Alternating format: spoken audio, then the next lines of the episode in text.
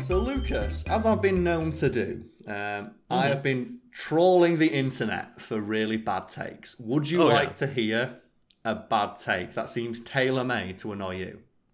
I I love bad takes, Carl. Okay, so Lucas, um, this is a bad take here. After playing Genshin Impact, I don't feel like I need to experience Breath of the Wild anymore. Thoughts?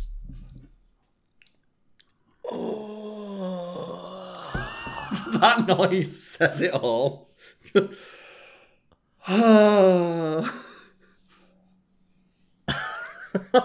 it's like I don't know what to say. it's like Lucas. I, I don't need. I, I ate a Rustler's hamburger. I don't need to try steak. I know what beef tastes like. Yeah, you've experienced it. It's fine. I've tasted beef. I know what it tastes like. But this is a steak.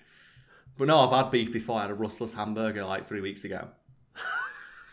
But this is steak. It's- Nah, I'm good. I'm all right. Oh Jesus fucking Christ! So I I pray for people, Carl. I don't really, but we don't Jesus deserve fucking, fucking- video games. I don't. we don't deserve Breath of the Wild, and clearly, that person does not because they're like I've played Genshin. Oh fucking hell! like so- that game where I immediately, you know, ran and climbed the first cliff I saw. Like in Breath of the Wild, I noticed the character didn't even attach to the wall and was just floating to the side of it. No, you said like it's one of those games where you had your hands on it for 30 seconds and then within that 30 seconds knew that it was not the game for you because it just Yeah. did not feel good. Yeah, I saw assets basically ripped straight from Breath of the Wild with a color change, and then tried climbing a wall and went, "No, this does not feel good at all. I'm going to leave it." And isn't that a really neat thing about video games? Like more Yeah. than any other media, you can tell within literally seconds whether or not the game is good. So And obviously, there is nuance to how good a game is. But if a game just feels awful to play from the get go, it's like I don't need to play this then. yeah, it's like with music, I think it's the only other one where you can do it where if you listen to a song and within like five seconds it's like this is not for me. Like it's too loud or just like the intro just doesn't grab you. Mhm. Because I I've I've um, had some criticism of, well, like that in the past of um, my way of finding new music is I'll just go on Spotify.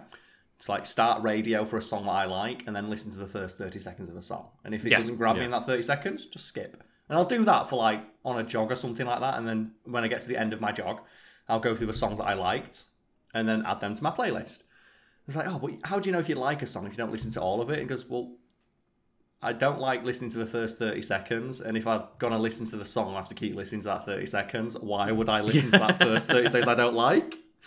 That's um what like similar to what I do because uh, Spotify has like the oh discover weekly playlist or whatever. I do the same thing. and I literally just once every you know well it was once every week when I was leaving the house when I was traveling or whatever but under normal circumstances not working from home I'd um, just click on that and as you say 30 seconds for each song just skip if I don't like it if I do like it listen through the whole song and then at the end just go yep I like this this this and this they can you know I can go find a couple more of their songs listen to the artist figure out whether I like them or not But I just like that though. Of um, but how do you know you don't like it if you haven't listened to the whole thing? It's like, well, I don't like the start.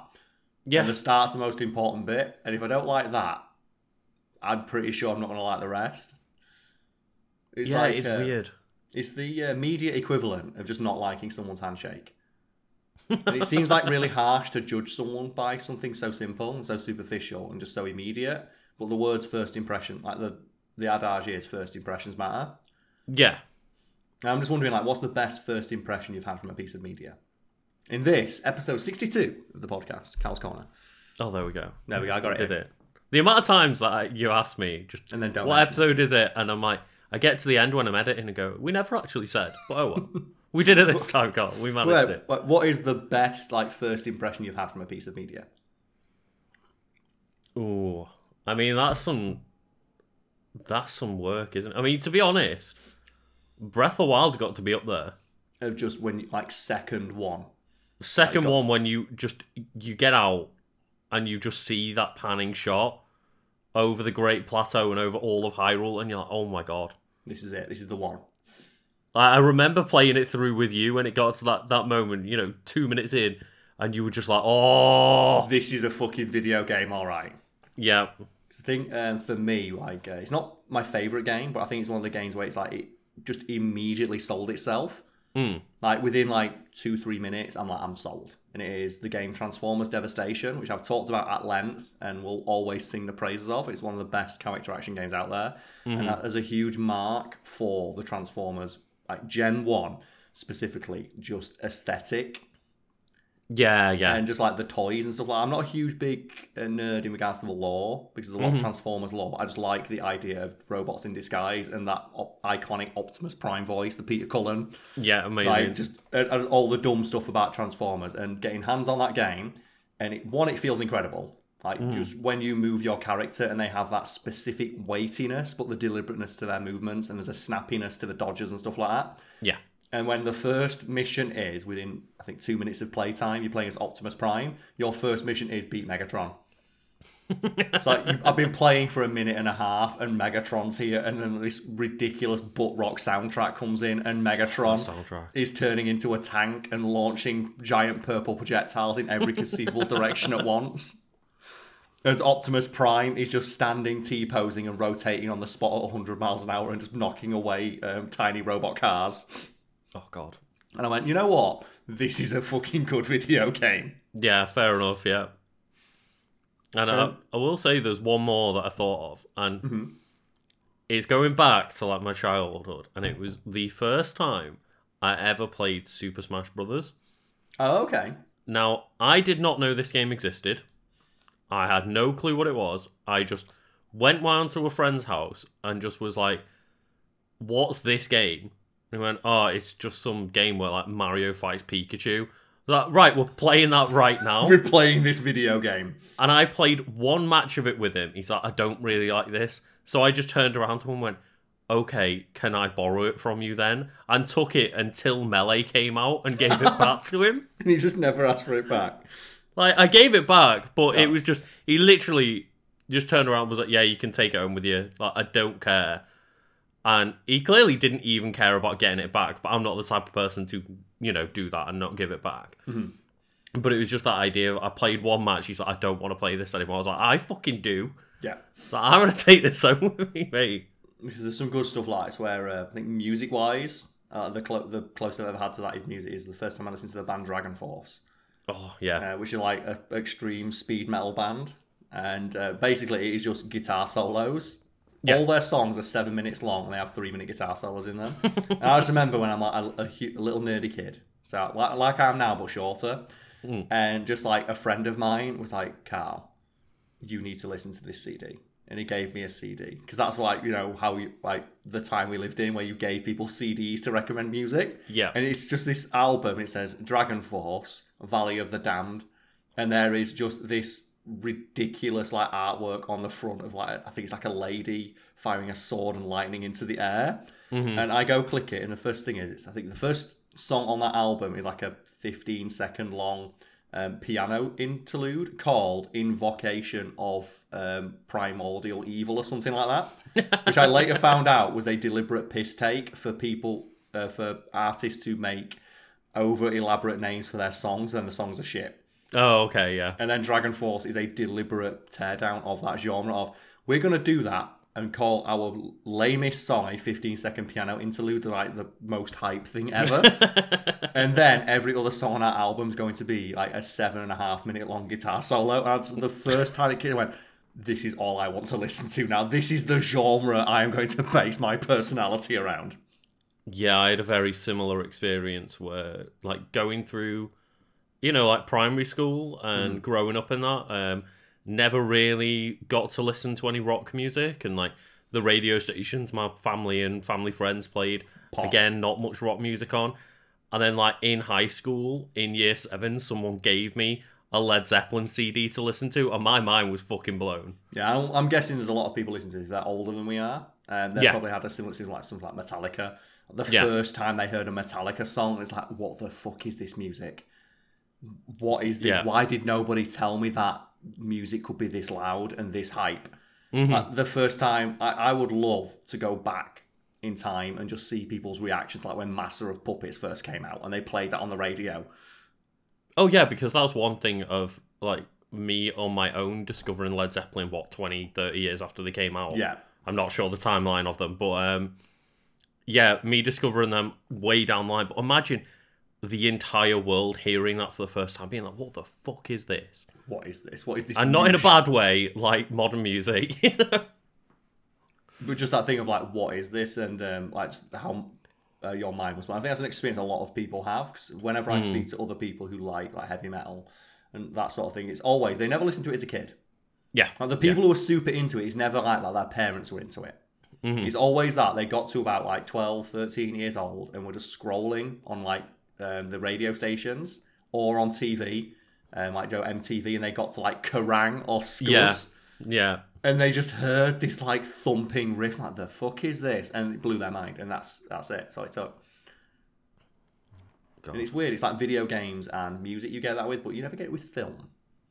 You always have to give film more of a chance. Like I've never once seen a film within thirty seconds. Gone, I know I need to watch this. You always, it's always like around like the, the half an hour mark is when you kind of know Mm, yeah, it's yeah. going to be something that you're going to like a lot. And the same with TV, where you always have to give TV like one or two episodes. And I, I think it's different with like certain things because obviously you get IPs that you're attached to. Say, for example, going into a Batman film, it's like if it's done half well, there's a good chance I'm going to like this because I fucking like Batman. Yeah, but that's Um, going blind on something like. But going in completely blind on something that you have no prior attachment to, yeah, film is a very weird one. Of like you've got to sit down with it and and take it in a bit more. Yeah, and it reminds me there's a story about my brother. Uh, my brother is like he's a typical man, like he's a fucking mechanic for God's sakes. And his girlfriend wanted to watch The Crown, It's a big show Oh, yeah. And um, his girlfriend was watching The Crown. Like, oh, I'm not watching that. The typical man thing. Well, I'm not watching that. It's about like fucking women and like Oh, jewelry and shit. makeup.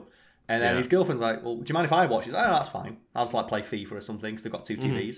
Or he'd like scroll on his phone, and then slowly he started finding himself being like, "So what's going on in this scene?" Do you know, like when you leave the room to get a cup of tea, you come back in and go, Yeah. "Okay, so what did I miss?"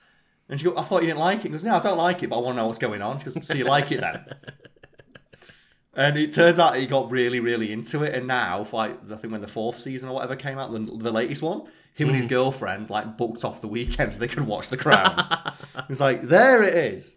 Yeah, Never judge a book not by its often- cover. yeah. It's not often happened to me because like I've assumed I won't like it. Um, it's like Jenna was watching Queen's Gambit, and I just went, I- I'm not in the mood to watch this right now. I've heard it's really good, I've had but that. then yeah. yeah, every time I popped in while she was watching, it, I was like, just gonna stand here for five minutes and watch a bit because this looks really cool. I've heard it described as anime with chess. So speaking of like anime, I've watched all of Cobra Kai, and my girlfriend had the same experience as you. Where I Hmm. was wa- I watched like season one and two because I heard it was good, and then season three came out on New Year's Day, and I was Oh, right, watching okay. it, and I went to my girlfriend. Oh, do you want to watch this with me? Because we watched season one and two together. She's like, Oh no, I'm not too fussed. Went, Are you sure? Because I'm going to put it on, and I'm not going to put another episode on. If you, and then it got to the point where like she's in like um, the other half of the room doing some work. And then Yeah. she could just she kept looking over at the screen and goes, So what's going on now? I was like, Ah, you like it, don't you? we ended up binging the entire season in one day. Yeah, I need to um watch that, but I want to go back and watch Karate Kid. Like I've, I've heard, is it, am I correct in saying you kind of only need to watch the first one? Just watch the first one, and then the second one and the third one are the same movie again. Yeah, yeah. And then there's like a fourth one that has Hilary Swank in it called The Next Karate Kid. Oh yeah, and then the, there's like the weird reboot with Jaden Smith, isn't there? Yeah, you don't need to watch that one. No, ignore that one. You know as well that that's not even a good like Karate Kid movie when he learns kung fu. what? Yeah, you don't even learn karate because it's Jackie Chan, and Jackie Chan doesn't do karate it's a Oh, Japanese okay. martial art, and Jackie Yeah. Chan's fucking Chinese. He's so dumb. Oh, oh and Oh they- oh, god, the, that's that's ballsy. the closest they get to it is like someone calls him, "Oh, you're a karate kid." He goes, "No, it's not karate, it's kung fu." It's like when the main character is telling you he's not doing karate, is it the karate kid anymore? Because the whole fucking point of the Karate Kid is that he learns this special kind of karate, Miyagi Do karate, after uh, Mr. Miyagi. And in the TV show, they've like started to explore it more. Because obviously, in the eighties, this is just an excuse. It's like it's an old Asian man. Of course, he knows martial arts. the TV show have like built up this mythology around Mr. Miyagi, like Oh, that's uh, amazing. like it's Street Fighter or something, and that he knows that like the Satsui no Hado. because they're talking about I shit you not, Lucas, in season three. Oh yeah, Miyagi Do Karate has the one hit- like the one hit, um, has the touch of death. They talk about how you can ki- Miyagi Do Karate has secret scrolls teaching you how to kill people. Is he like Goken or something? Yes, he is now. Jesus like Christ. initially you have just like oh he, he knows some good karate, but like Yeah. now in the TV show they're talking about oh yeah there's secret pressure point like combat in Miyagi Do, and they're like um, do you know that thing they do in anime where you punch someone's like I can no longer attack. Yeah. My arm has been like when they get hit and their arm starts working because of like pressure points. They're actually Mm. putting that in the show. Oh my god. So you have like fucking 60 year old Ralph Macchio just fighting and just like pressure point blasting people. it's so good. It's, it's just anime now and I love it. That's what I need to hear. Yeah, it's like it starts. It's, it's one of those shows as well where it is carried by the performance of the main guy, who's uh, I think it's William Zabka, Yeah. who played Johnny in the original. And in the original movie, he's a basically a non-factor. He's in it for like five minutes. Yeah, he's basically there to just give a bit of lip. Like he's the most generic of the generic, just eighties bully like villain. And they give so much pathos to him, and he's like, and just they've got long lingering shots of him just drinking alone in his apartment, doing nothing. Like, oh no, Johnny. Oh god. But I've heard like they lean into the um the whole, you know, fan I don't even want to say theory, but just the fan pointing out of just he is the essentially the real karate kid. Yeah, he is the Karate Kid because um, he's the guy who trained all his life, and then Daniel San comes in and he learns like karate in a summer and beats and just him. kicks him in the face. It's and he like- beats him with an illegal kick. And then Yeah. they keep bringing that up. And it's like, well, it wasn't an illegal kick because the referee didn't call it. Just, but he said no face kicks, and you kick me in the face. oh, God, he just turns into anime. I love it. oh, that's. It's so good. It's the more I hear about it, it's always been on my watch list, but it's creeping up my watch list very quickly because of how people are raving about it's it. so because much. it's so stupid. Like, Yeah. watch it as if it is anime. oh, that's all I'm intending on doing. Yeah, And it has like some of like, because it's set in the eighties, or it's like got the eighties vibe to it. Mhm. And because um, Johnny Lawrence, um, uh, William Zabka, I think it is like the main character, is like just a heavy metal nut. They just have so much heavy metal in there, and it's really Oh, like cool. the eighties style, just like crunchy metal as he's like driving around in his fucking top down um, uh, car like an absolute jackass. it's so fucking good. I love it. And then what I just love though the lionizing of Mr. Miyagi. So I Yeah, swear down, like if they in one episode just next time go, did you know that Mr. Miyagi invented the Satsui no Hado? He's the first man to have ever done a raging demon. He beat like he fought in World War Two. He raging demoned across the beaches of Normandy, and that's how he got all his medals. I'll I buy it. Like, if they throw a fucking Hadouken in the next season, I won't bat an eye. I'm like, yeah, of course. of course Like, you can do that. I'm genuinely expecting them to start throwing ki blasts. That's how anime it's getting. Oh, that's incredible. It's so fucking good. Oh, but I, I apologise, but I've just now realised I need to take go to the bathroom. I'll go for it. So I've took a big sip of coffee and gone, oh no. Do you know that moment? yeah. so I'll go bathroom break and then we'll continue. I apologise, folks. So we're back, and Lucas. Speaking of anime, did you Yeah. happen to see like the top ten anime betrayals that happened over um, the weekend on Twitter Uh, no, with Bean Dad betraying Bean Dad? I I am aware of Bean Dad. I read through the thread of Bean Dad. Okay, so I think everyone listening to this knows Bean Dad, and if you listen to this in the future, you know Bean Dad because you know you've seen the ten-part documentary series on Netflix about it. so, Lucas, well, for people who maybe aren't familiar with Bean Dad, say who Bean Dad is. Who is Bean Dad? Uh, I don't actually know what the guy does. All I know is that you know he does? He fucking like wrecks himself on Twitter. He does. Um, and he's just some guy that basically put Roderick. it out. Huh? I've got I've got his name here. It's John Roderick, Oh, okay. And he basically podcaster and is musician.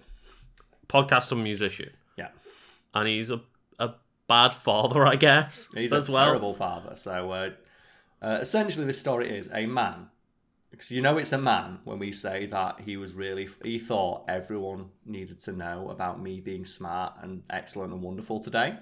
Yeah. And um, at some point over the last couple of days, he just tweeted a 40 tweet thread about his daughter asking him for some food. His nine year old daughter, and he responded, Get a tin of beans. And this entire thread is just him being a dick to his daughter and not helping her get this tin of beans. Carl, it was a teachable moment. Okay. It was a teachable moment, yes. And um, essentially, it was just a smarmy, smug prick flouting his superiority over his nine year old daughter. Mhm. And then, because that's the weird thing about it, where he's like, he's. I read through the thread. It's now been deleted for reasons that will become clear in about two, three minutes.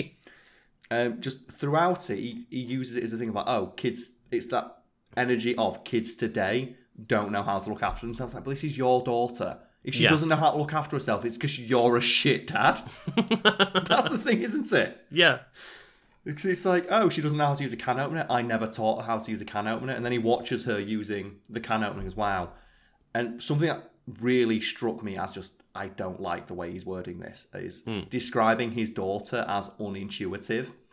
Yeah. Yeah. It's like, and it's that thing of because she's a girl, she's not mechanically minded. It's like she doesn't know how to use a fucking can opener. It's no, because can openers are fiddly. I struggle with my can opener because can openers I- suck ass. I can't tell you, apart from the one I've got now that has been really good, I can't tell you how many can openers I've gone through in my adult life and the amount of times I've got one and it hasn't worked on the first tin I've tried. Yeah. Like it's broken moment one. I've had that happen multiple times. Yeah, and it's just this thing of, and the long story short is that this guy, according to this Twitter thread, spent six hours watching his daughter struggle to open a tin of beans. Yeah, he refused to let her eat. He also refused Um, to show her how it worked. Yeah, and he, he was like, You're gonna sit there down with me right out." now while I do my puzzle and ignore you, and you're gonna figure out how to do this like seemingly simple task that she has no idea how to start with. And it's like, okay, but you get no food, and we're gonna sit here for six hours until you fucking figure it out yourself. And something worth pointing out is every because this guy immediately got dunked on because he posted. Oh, it, yeah.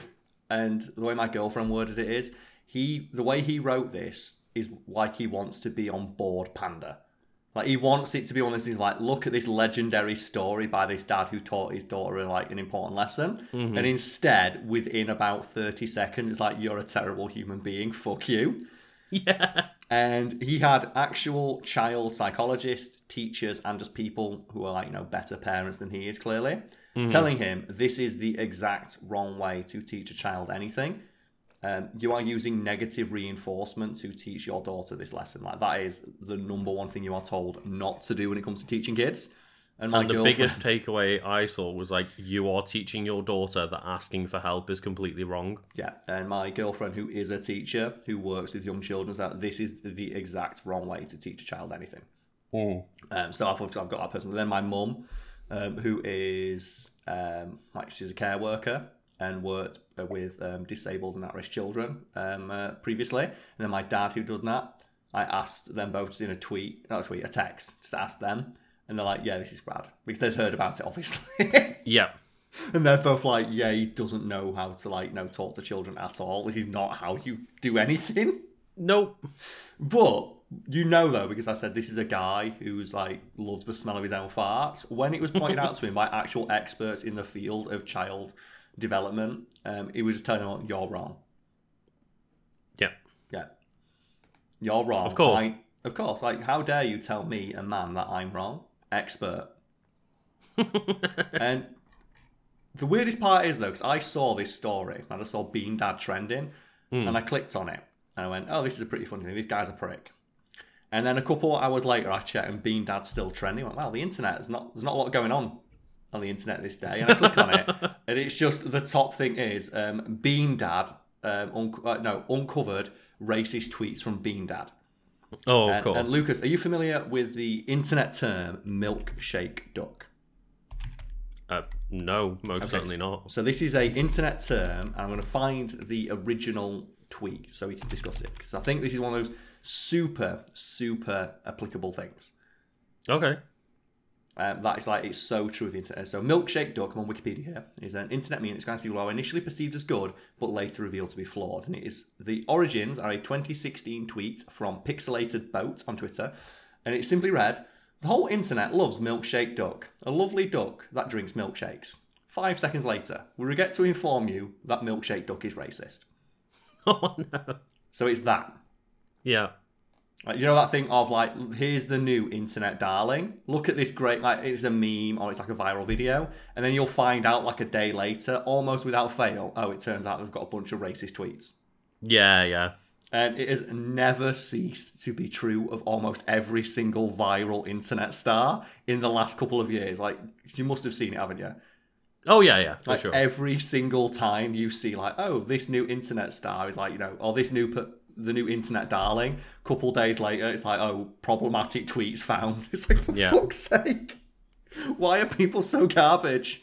Oh god, it's always that thing of yeah, it's either like it's racist, it's transphobic tweets, it's uh, sexist tweets. It's like, oh my god, Every nearly time. every time. and um, you know, John Roderick um, was no different. And within, I think, a couple of hours, uh, they were like, "Okay, so why are you using just endless amounts of racial slurs in all your old tweets?"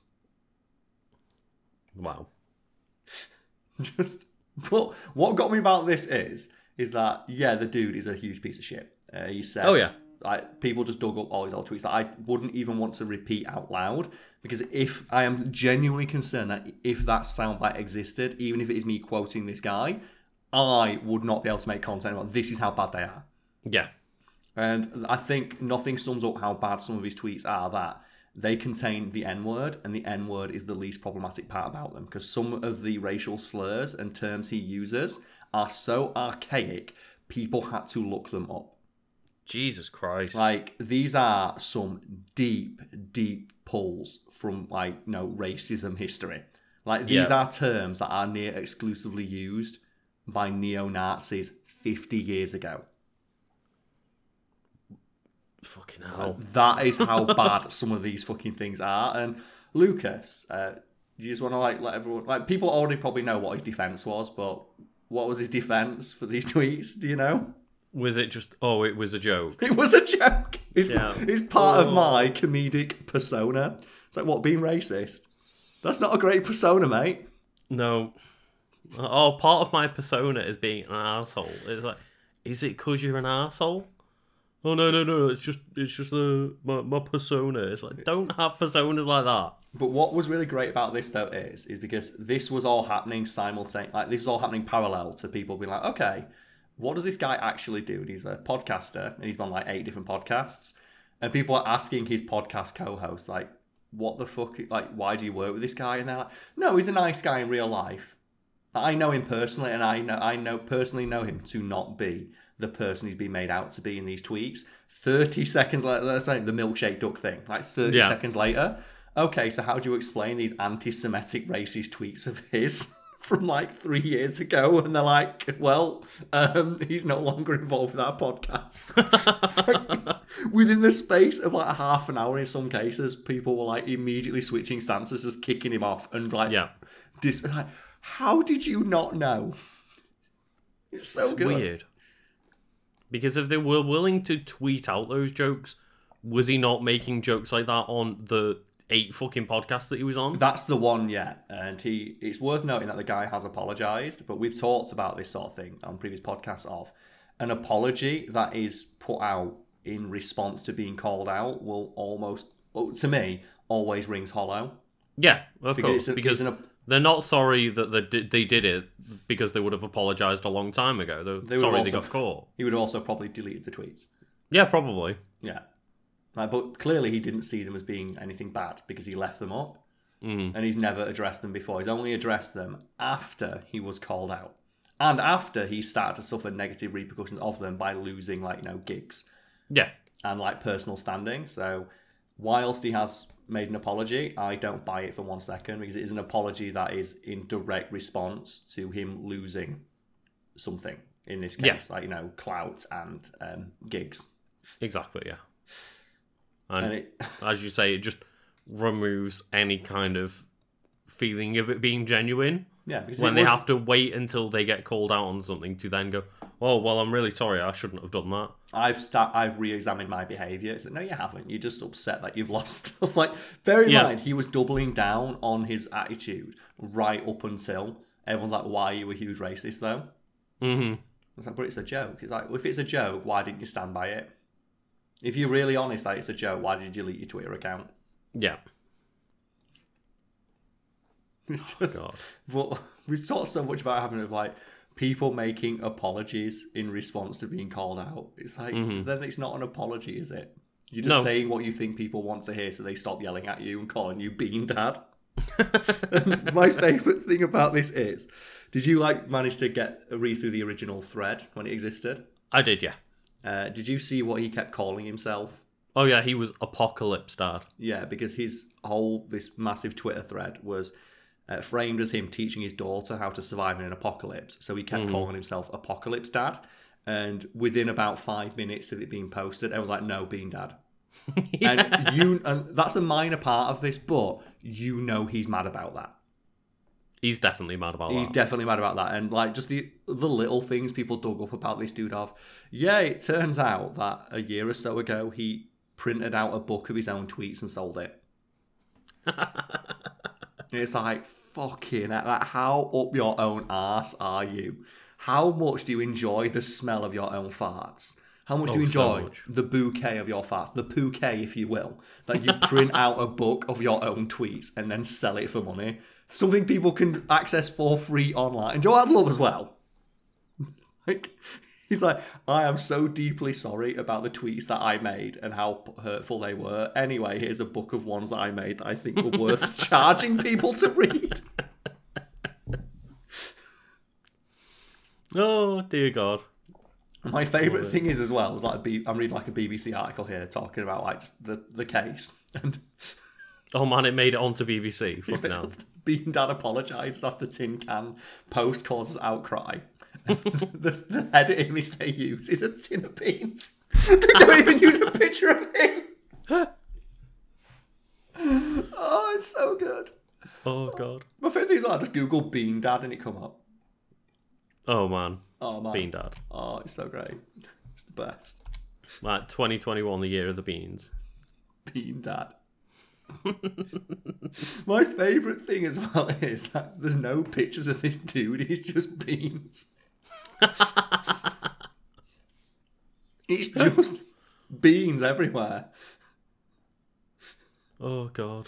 That's amazing. It's just beans.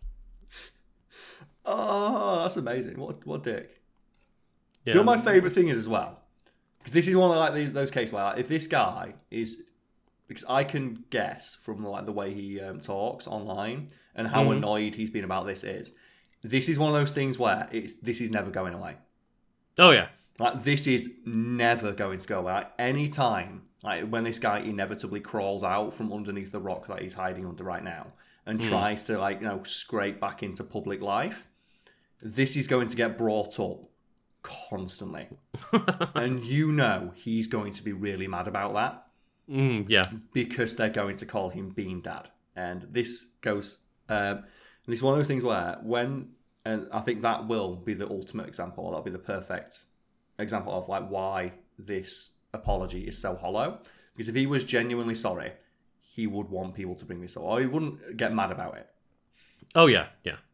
And um, because like this is something uh, we've talked about before, where when people make apologies like this, they're not actually sorry. What they're really saying is, please stop talking about it. Yeah. And they want to be able to point at this apology so they can just say, look, I've already addressed this in the past and I've apologized. I don't want to talk about it. And that means that you're not sorry, you just want people to stop talking about it because it makes you look bad or it impacts your brand or it's something that you just like you're ashamed of, which you should be because it is something you should be ashamed of. Yeah, it is, and it is totally just a deflection, isn't it? Of just leave me alone now. Please stop talking about it. Yeah, and it's that thing of uh, I'm just gonna put it out there. My if I ever um, just start screaming racial slurs, um, I invite everyone within the sound of my voice right now. Never stop bringing it up. Bring it up constantly. Do you know why? Because that's something that people shouldn't be allowed to forget. You shouldn't be allowed to forget when you engage in behavior like that. No, And if you're truly sorry, you'll accept that. Which just fucking beans. Gutted for this dickhead. Fuck you, John Roderick. it's, so good. It cracked me up though because, like, simultaneously while people are digging up all these racist tweets, um, he's there in his mentions telling people to fuck off. It's like I know that I'm right. I don't. And then it's people's like, "Oh, you should apologize." It's like I will never apologize for my behavior. And then like a day later, I've examined what I said and I'm deeply apologetic. It's like, no, you're not. so good. Fuck you. Love it. Ah, and that was like an entire day. that was, and uh, like at first, it was a weird thing. I just saw a couple of people mention Bean Dad, and then somebody had like quote tweeted it and mentioned Bean Dad, and I was like, oh, this is what the Bean Dad thing is that I've just seen popping up. And but the thing is though, it just got progressively more insane. And even though it is a story we are all familiar with of, here is somebody being a prick on the internet. Oh, it turns out they're racist. And every time, it happens every time, and every time it surprises me. That's the beauty of the milkshake duck. Oh God, that poor milkshake duck. Well, that's the, it's, it's so true. I, I feel sorry for now. You know, in my head, there's just a cute little duck that's being accused of being racist, but I don't feel sorry for anyone who's you know had that term used on them. Well, no, that's the point. Like, the point of the joke is, it's like, oh well, everyone loves milkshake duck, and it's always racist. Yeah, And There's like, it happens so much. Oh look, and what there's now been is we need to find, uh, we need to coin a new term for someone who everyone assumed was shitty, but was actually far shittier than we ever anticipated. And I think the term for that should be bean dad. So milkshake duck should be used to describe someone who at first glance appears to be positive and wholesome and turns out to be shitty and bean dad is someone who is shitty but is even shittier than they first appear I love the internet sometimes because that happened within the space of a day, and that now that has entered common lexicon oh, already. Already, people are like, "Oh man, who's getting bean dadded next?" It's already a verb. Oh, but speaking of things that were shitty and just continue to get shittier and shittier and shittier, Oh, no. uh, have you seen all this shit about Zack Snyder and the Snyderverse? uh, I've been trying to stray away from it. Uh, but we need to talk about it, Lucas, because there's another another thing going on with this. So we should clarify right now that um, the Snyderverse is the name given to the shitty movies in the DC extended universe, um, like helmed or produced or like that Zack Snyder had a hand in. So, like the Man of Steel, Batman vs Superman. Yeah, the easiest way is it's all the DC extended universe movies that have like sixty percent on Rotten Tomatoes or less. Anything that's got above sixty percent is something he didn't personally have a hand in. And um, there is the Snyder cut of the Justice League movie coming out on HBO Yeah. Max or something next year. Um, it is going to be four and a half hours long, Isn't it going to be released in like multiple parts? multiple part or some shit like that because Zack Snyder is a terrible, shitty director who doesn't know what he's doing. And it is just this thing where it is continually gotten worse and worse and worse and worse and worse. I believe me and you, a year or so, a year, uh, a year or so ago, um, made a facting video, Wiki Weekends, about the Snyder Cut. Uh, we did, and it was like nobody knows whether the Snyder Cut exists. And some of the pieces of information that we, unco- bearing in mind we were reading from a Wikipedia page, and About were the situation, yeah. and people were telling us that we were wrong. Yeah, it's like, well, if we're wrong, that means the wiki is wrong. Yeah, and one of the things that's mentioned in it is, or one of the things we talked about is that um, Zack Snyder himself has continually talked about how no, there is the Snyder cut of Justice League exists, and he would post photos of um, like film reel canisters with Snyder cut written on it, which fans have said, well, now it must exist because how can someone, how can that photo be a lie? How can Yeah. a photo with the word Snyder cut on it possibly be a lie? Even though actual people who work on film say we don't call film. We don't name film reels the Snyder Cut. Yeah. Like we don't edit on film like this anymore. Also, the film will be more than that because his film is like so fucking. It was immediately debunked as fake. Well, then we had people separately and together when we were streaming and stuff just telling us that we were wrong because they saw a photo Zack Snyder posted of the Snyder Cut Yeah. saying that it existed and then he'd release like images from behind the scenes. It's like with no CGI or anything. I was like, well, that's not real, is it? That's not finished. And then there were like quotes from Warner Bros. of it's not, it doesn't exist. Um, there's no cut that does exist. Like the actual cut that he had, the working print was um, basically unusable. It had no special effects or anything in it. But um, I just remember me and you getting shit for a week straight from just weird, salty fanboys who couldn't handle the fact that we had read from a Wikipedia page saying it doesn't exist. And then not only that, when it got announced that it does exist, well, not that it exists, that, That it is going to be made. we got people tweeting at us again saying, Well, I bet you feel embarrassed about this video now. Because I got at least, I want to say, a dozen people tweet at me when that news broke. Uh, Yeah, I got quite a few, yeah. Warner Bros. are pay, like going to let Zack Snyder make the Snyder Cut with the pic- with like the video link saying, "Oh, I think you should like issue a retraction to this." It's like that was published six months ago, and in it we say it doesn't exist, and you're asking us to print a retraction because six months later they've given Zack Snyder permission to create it. Yeah, and not only that, it's like, oh, we need to give him seventy million dollars to finish it or whatever it is. and do reshoots. Like so, this is like, if anything, this is direct confirmation that it did not exist Exactly, and hasn't yeah. existed and will not exist for many more months because, because if it did exist, they could have just been like, look, it's done, we're releasing it. Like That's what finished means. That's what existing would it just mean. feeds into like the delusion of Zack Snyder's fans, and the Snyder Yeah. Cut's coming out, and just every bit of information I've heard about it just makes it worse. Uh, Hmm. for example, um, in Snyder's original version of Justice League, um, Darkseid was supposed to turn up. Uh, Darkseid is not in the final cut, and um, this has been put forward by a lot of Zack Snyder fans. It's like, oh man, they were just they couldn't handle it. And it's uh, it turns out that Joss Whedon, when he got brought on to um, finish this like uh, Justice League movie, um, read the script and in the original script, I'm just going to tell you how Darkseid was supposed to be. It was Darkseid was going to appear through a portal sitting on a throne. and um, uh, Lucas, uh, do you remember how Thanos was introduced in Avengers? Just want to. I do, yeah. How was They- it? He was like, you know, approached by Loki through a portal and into another dimension, and Where's Thanos? then Thanos turns around on his throne, Hmm. And what does Like- Thanos look like? and Thanos is just like big, bulky purple man with, you know, his prune chin. Okay, and what does um, Darkseid look like? He's a big, bulky grey man with weird head as well. Yeah, wearing armor on a throne. And who directed Avengers again? Uh, it might have been Joss Whedon. Yeah, so can you see why Joss Whedon might have taken that out of his script? Yeah. Because, like, bear in mind when he first got brought on, um, it was like uh, framed by a lot of people, myself included. Oh, the DC Extended Universe. They're just bringing Joss Whedon onto course correct to make it more like Avengers. Yeah. So with that in mind, can you see why Joss Whedon would have taken out a scene that was literally a shot for shot rip off of the Avengers? Yeah. And what really gets me is that people were annoyed, going, I can't believe they removed Darkseid from the film, as if he was going to be a massive plot point. It's like, no, it was a cameo. Yeah, he was going to be Similar reve- to the Thanos bit. it was going to be a reveal at the end of the film, Mm-hmm. and like, there's no confirmation on this, but I feel very confident saying that um, Whedon removed that because it felt so derivative of Yeah. this scene in Avengers that it would just come across as desperate.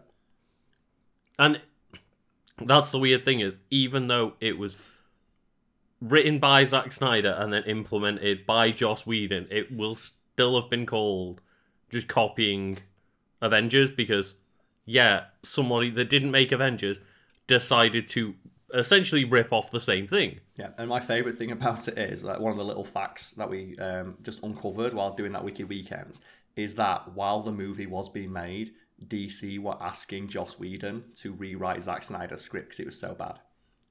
Yeah, they were already in talks to get rid of Zack Snyder before um, sort of like a family member passed away, didn't they? Yeah, I think his daughter committed suicide or something like that. So obviously very sad. Right. So yeah, like a legitimate reason for him to be pulled off the movie in the end, but they were already looking to get him off the film in the first place. Yeah, and they were shopping the idea around to other directors, and they were. I think they held a writers' workshop where they brought in Zack Snyder's script, and they were basically begging other writers, "Can you fix this?" Including Joss Whedon.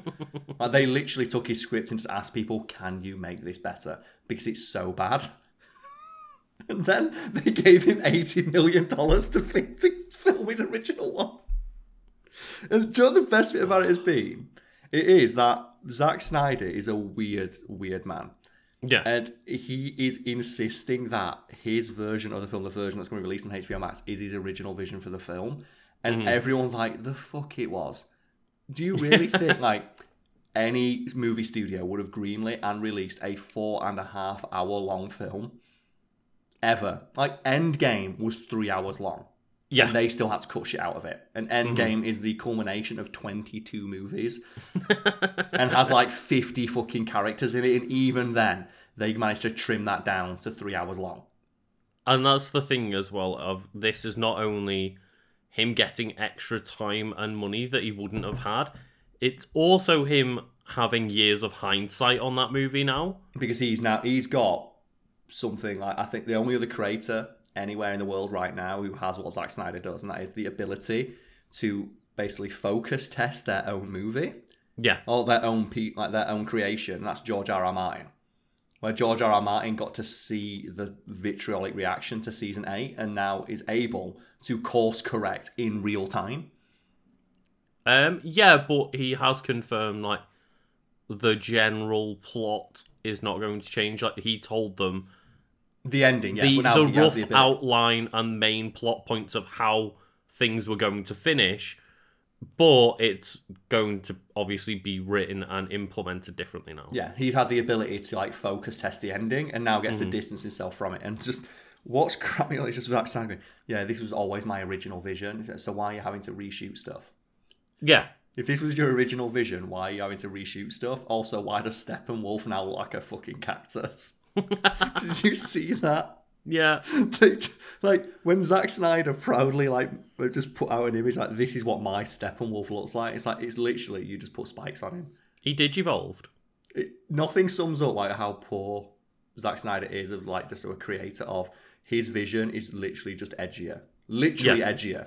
Literally edgier. Uh, and like that goes into like something that was released like a couple days ago, where Joe the photo from Batman vs Superman, where Batman looks and it's Wonder Woman in World War One, Yeah, yeah. and it's like that's the photo Wonder Woman wants to get. Zack Snyder's like, well, that wasn't my original vision. My original vision for that photo was this one. It was set during the Crimean War, and it is Wonder Woman, and she's holding severed heads. Fucking hell. And it's like, yeah, that's Zack Snyder's Wonder Woman. Just murdering people. and Cutting their heads off. To be fair, he did take the symbol of hope and make him murder an entire city, so. Oh man, like, did you see that? I was legit getting people giving me shit for that. For what? Okay, so I was like, uh, all this news was making me like just like tweet out about the Snyderverse, and I tweeted. Oh, okay. like- and it was just something like, uh, just those movies suck. And I mentioned specific, and people were going, oh, to be fair, I think some guys, he says, like, the DC Extended Universe did have promise initially.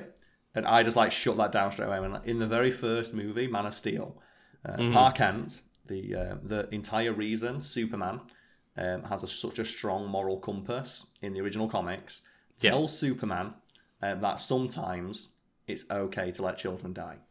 That movie was poisoned from the start, and the exact line is um, Superman, um, after rescuing a bus full of children, is getting reamed out by his dad, um, and he asks, very matter of factly, "What was I supposed to do? Just let them die." This is a direct question to his dad. The in the original comics, the absolute paragon of moral virtue, and his Yeah. dad responds, "What did he say, Lucas?" Uh, I actually, I'm not sure, but I'm guessing it's along the lines of sometimes yes. He says maybe. That Oh, is his response. And I got a response from a dude. It's like, well, to be fair, he does just say maybe. And it's like the fact that Superman's moral com- the person who's setting Superman's moral compass is telling her sometimes you can let people die to like, and I think the reason is to protect your identity. So he's saying sometimes you can let children die for selfish reasons is not something anybody should ever be saying to Superman unless they are a villain.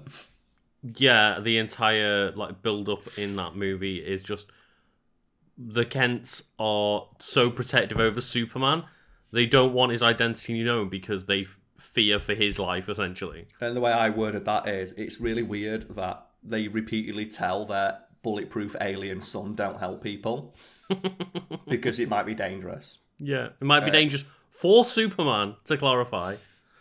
Not other people, but yeah, like that movie series was poisoned from the start, and there's been a lot written about just how fundamentally Zack Snyder misunderstands the character of Superman, and that goes a long way. Now that's explained a lot by the fact that he's like super into Ayn Rand and objectivism. uh, Oh, which is basically just a incredibly selfish worldview where it's like you can uh, people are only entitled to the help that they can provide for themselves and Mm-hmm. that sort of thing of like no don't help anyone else always look after number one which is a really bad worldview to have for someone directing a superman movie. Yeah, it really an inherently altruistic hero who wants to save the day. And just something i think the easiest way to sum up just how um, fundamentally Zack Snyder misunderstands Superman and why he should never be in the reins of that universe is there's a comic, Superman Red Sun, one of the best um, Superman arcs ever written, where Superman um, doesn't land in Kansas, he lands in Soviet Russia or something. yeah, like it's a what if story essentially. um, during the height of the Cold War, and he is raised to be a communist. And it's communist Superman. And in that comic series, um, even though Superman is evil and takes over the world, he is still instilled um, from like his very earliest days living in a lab and being trained to like fight for communist Russia and protect people. Protect Yeah, people yeah. at all costs. Use your powers to help better society. Our society, admittedly, like don't help America, only help our country, but still help people. yes. And when Joseph Stalin is able to instill Superman with a better sense of morality than Joseph Kent, you've made a shitty movie. When fascist dictator Superman cares more for human life than Zack Snyder Superman, you know something's gone wrong. Well, it's not even just Superman. It's well, apparently he wanted to make Wonder Woman behead people. Yeah. That didn't get through, but he also takes Batman and makes him a massive murderer. Yeah, and then there's Not that. Batman, the the guy that doesn't kill or supposedly doesn't kill. No, but he will beat people half to death and then send them to prison with his like mark on them, where he later learns that people with the Batman mark get murdered in prison. And continues to do it. But also, he just shoots rockets at people in cars and shit like that. And then slams their head into concrete and runs them over. Yeah, he just literally blows people up when he's in the Batmobile and does not give a flying fuck. And um, it it's that scene in the warehouse, isn't it, where a guy throws a grenade at him, so he throws it back at him and blows him up. Yeah. Is that well? Did Batman not kill that guy? It's like And there's a No, quote from Zack killed him. Snyder where he talks about that, and he says, "Look, Batman doesn't kill people, but if he sees a guy with a grenade and he blows it up, that's his own fault, essentially." and his defense for it is, well, Tim Burton Batman, uh, Michael Keaton Batman, he kills a lot of people in those movies too. And admittedly, if you go back and watch those movies, Batman does like throw a guy off a ledge. Do you know when he says Yeah. like I'm Batman and then he burns people with a Batmobile? But I well, and he like- throws that bomb down the sewer with a guy in it as well. But I would like to counter that those movies are incredibly cartoonish. They are. They are because e even from the art style, like Mm-hmm. they are very clearly supposed to be comic books come to life. That's Yeah. why like Batman has the exaggerated ears on his cowl. That's why Joker pulls out a thirty foot long gun. Yeah, because it, they are supposed to be like you know uh, elevated versions of reality that are more Yeah. akin to the comic books in real life. And I don't think anything sums up just Zack Snyder's complete just failure to understand comics as a medium. That he looks at the Tim Burton movies and goes, "Well, they're realistic." Yeah, they're meant to be complete over exaggerations. It's like one of those movies. I was like, the opening to one of them is fucking. Jack Nicholson falling into poison and coming out with a smiley face. Well, And like that's said- the thing is that's the kind of universe where being thrown into a bomb would probably not kill you or dropping you off a ledge Yeah. because he fell into a vat of acid and just walked out with some facial scars. But do you know what it is? It's George of the Jungle. Have you seen George of the Jungle? Not for a while. But they have that bit, don't they, where someone falls off a cliff, and hmm. they and then the narrator says, "Don't worry, folks. This is a PG-rated movie. Nobody really dies. They just get really big boo boos." Oh, okay. Yeah. And they show someone fall off a cliff, and then the next scene, he's got like um, uh, just some bandages around his head and a cast on. yeah. That's what I think the Tim Burton Batman movies are like. Totally, yeah. Like Apart Batman- from like maybe you know Penguin just going down the river of death, but But like when he throws someone off a cliff, uh, because we don't actually see them die. In my head, they just like they come back in a later scene with it because it's a fucking comic book. It's basically it's the just slightly above the tone of the Adam West series. yeah, especially the um like just 1989 Batman and Batman Returns obviously takes it a bit more mature. Like it is, a, I think it was rated 15 over here and goes a bit darker, but Selina Kyle still like dies and gets reawoken by cats licking her. Yeah, because it's a comic book thing, and just Yeah. the idea that Zack Snyder can't see the difference between the tone of his film and that film. He can't see the difference between Man of Steel, like Batman in Batman vs Superman, slamming people's head into the edge of a concrete pillar, and their face just being caved in like a Mortal Kombat X-ray move, and Michael Keaton Batman pushing someone off the edge and just going, "I'm Batman." He can't see the difference between those two things. Those two things in his head are equivalent. Oh god. Like Michael Keaton Batman, like burning someone with the Batmobile and then cartoonishly flailing around as like the Bat logo flies up on screen is the same as Batman thro- running someone over with a Batmobile while smiling. How long is it until we get the Bat credit card in Justice League? Oh, I fucking want it. So don't, don't worry, don't worry, we've got money. But like, yeah, bear in mind. And then the other one is like, just speaking of Batman, that legendary quote from Zack Snyder where he was asked. So Batman, like, he's a hero. He's basically invincible. He's a hero who has no powers, but he is completely unstoppable in everything he's in. How are you going to make Batman seem more grounded or something to that effect? And Zack Snyder just waxes poetic for about 30 seconds, uh, pulls out a hoe, shoves it up his ass and sniffs his own farts, and then says something. Oh, I'll get the full quote up. Oh, okay. The yeah. full quote is amazing. Oh god, I'm looking forward to this. I'm not sure what quote you're referring to, so I'm uh, I'm excited. Right, this is a, this is an actual quote from um, Zack Snyder about Batman. Everyone says that about Batman Begins. Batman's dark. I'm like, okay, no, Batman's cool. He gets to go to a Tibetan monastery and be trained by ninjas. Okay, I want to do that, but he doesn't like get raped in prison. That could happen in my movie. If you want to talk about dark, that's how that would go. So it was something like they're talking about, like, oh, how would you make your movie dark? So in his And it- movie, His How- version of making Batman dark and realistic character is just maybe he got raped in prison. Yeah, and also how do you make him seem like he's not invulnerable? It's he can get raped. So in Zack Snyder's head, uh, the only real way to show that a man is weak is to have him be sexually assaulted. Sexually assaulted equals being weak. Yeah, Like, that is how a child views um, movie.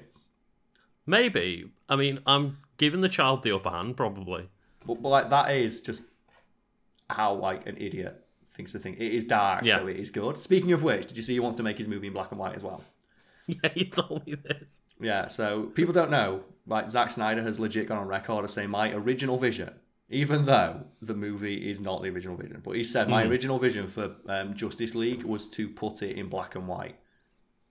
So he wants to make it like a noir film, even though that would completely contrast with every other movie that he's made in that universe. Because he's not black, like none of the other movies are black and white. And also, um, is like I know there are like graphic novels in black and white though, but the Justice League, like it is sold entirely through its color. It's defined by the color because the whole point is that each hero has their own color scheme.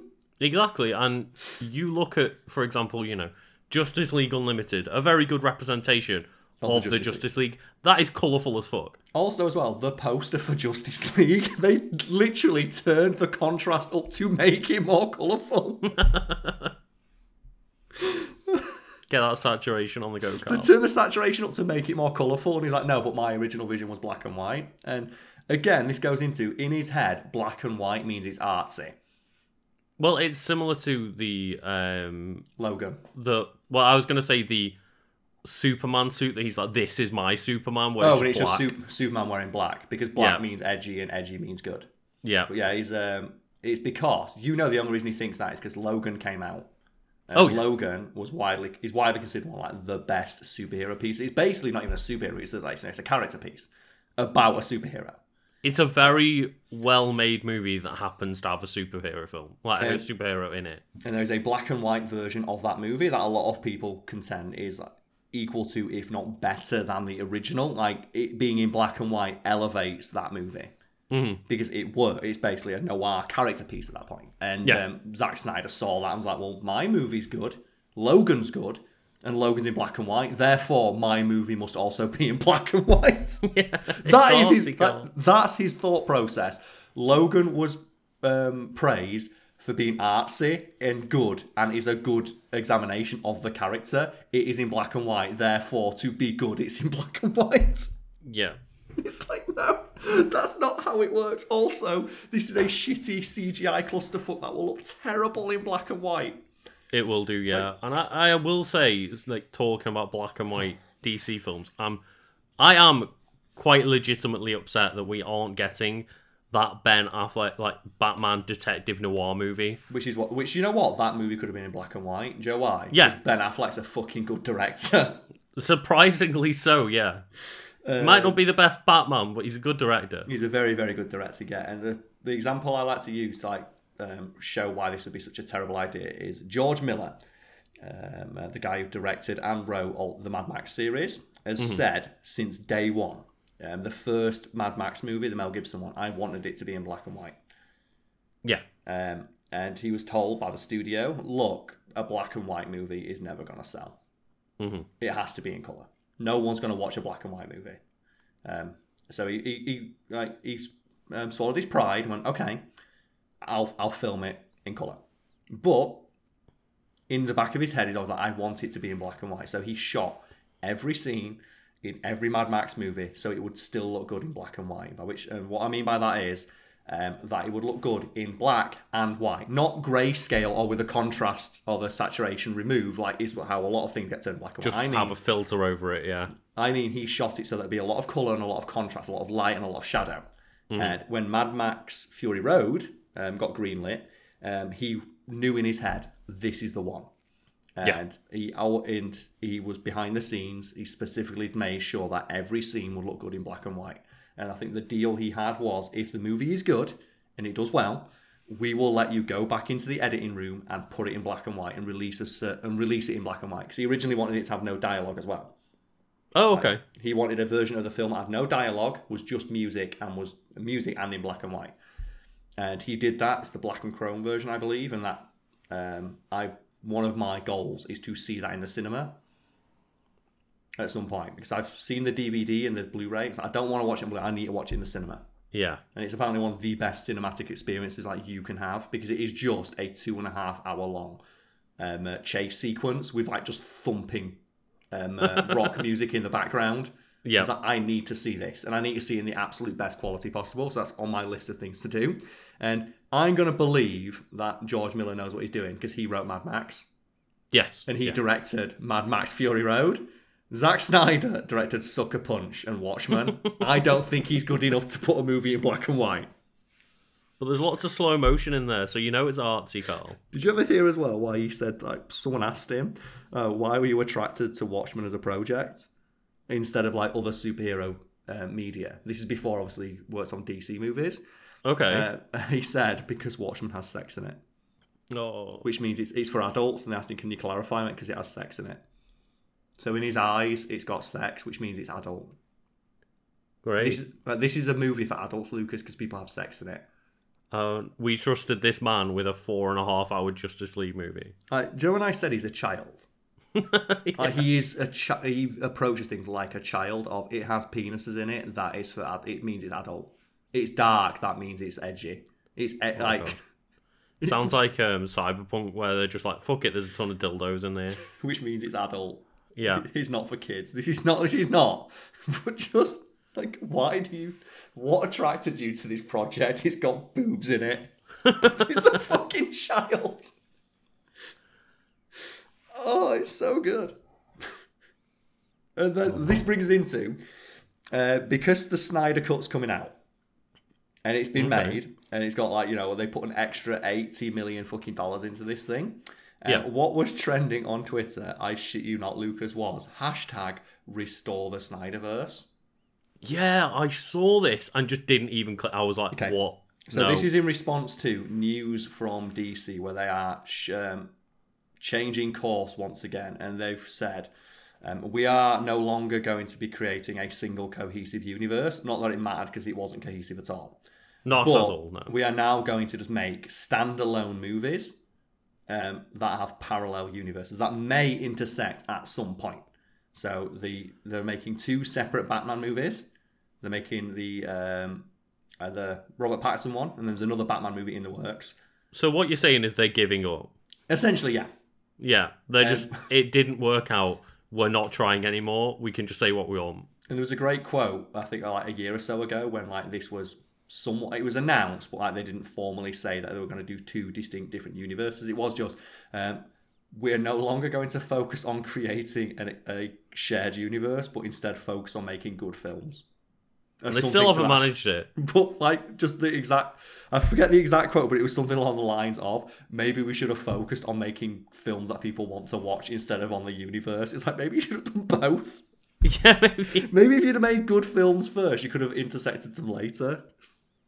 And I oh. know that we've obviously had a couple of, I'd say flops, but not even flops, but just all right films in Marvel rather than good movies. Like, you know, The Incredible Hulk's not great. Thor one and two, meh. But for the most part, even like Iron Man kicking it off is a solid movie. Yeah, and uh, in, but in relation or in response to this news of look, um, we're not pursuing um, the the canon set out by the first few movies. Um, Yeah. There is no plans to continue with the Snyderverse as it's called now, which is just hilarious. Like imagine the fucking ego on the man. the Snyderverse, like they don't call it the Feige verse, do they? The Feigeverse, even though No, he's no, like basically he's the executive producer on every single movie, and he's Yeah. like the um, like the helmsman for that entire fucking um, uh, cinematic universe. Like, no, even he doesn't have the, and he's as well got probably the person in Hollywood who has like the biggest right to do that. Like, if anyone wanted to say this is my fucking universe, it's him. Yeah, because he's essentially been at the helm from the get go of the day MCU. one, and he has created the most profitable cinematic universe in history. He created a cinematic universe when the people didn't even think that could be a thing. And Exactly, even yeah. he doesn't have the fucking ego to like, it's mine. Me. All me. It's all my vision. He's like, no, no, it's the vision of many creators working together. And I just like, no, I help guide them Yeah. to create, you know, a cohesive universe. And Zack's like, he no, it's all me. oversees it, but yeah, Snyder's like, no, it's me. It's all me. It's all my idea. And just that led to like weird Zack Snyder fans being like, look, we need to hashtag restore the Snyderverse. And all I saw in response to that is never ever give nerds anything. this is your own fault, DC. You should not have given in. You've Yeah. given in, and this is all you're going to get forever now because you showed them that if they bitch and they moan long enough and hard enough and kick up enough of a fuss, eventually you'll give them what they want. And this will never end now. Exactly, because now the fans see it as basically they get whatever the hell they, they ask Yeah. for. It's a it's a Simpsons joke. There's a Simpsons joke exactly about this where it is Lisa is just bitching about something. Like, oh, I thought I should get this award, and she bitches and she bitches and she complains all the way to the president of the United States, and they have like a Bill Clinton cameo. It's not him, but it's like he appears and goes, "Here, here." I, when I heard about this uh, grave injustice, uh, I stepped in personally in he hands of the award and says, and let that be a lesson to you, Lisa. If things don't go your way, just complain about them until they do. and like Marge says, that's a horrible lesson for a child, Mr. President. He goes, well, I'm a pretty horrible president and leaves. Or something like that.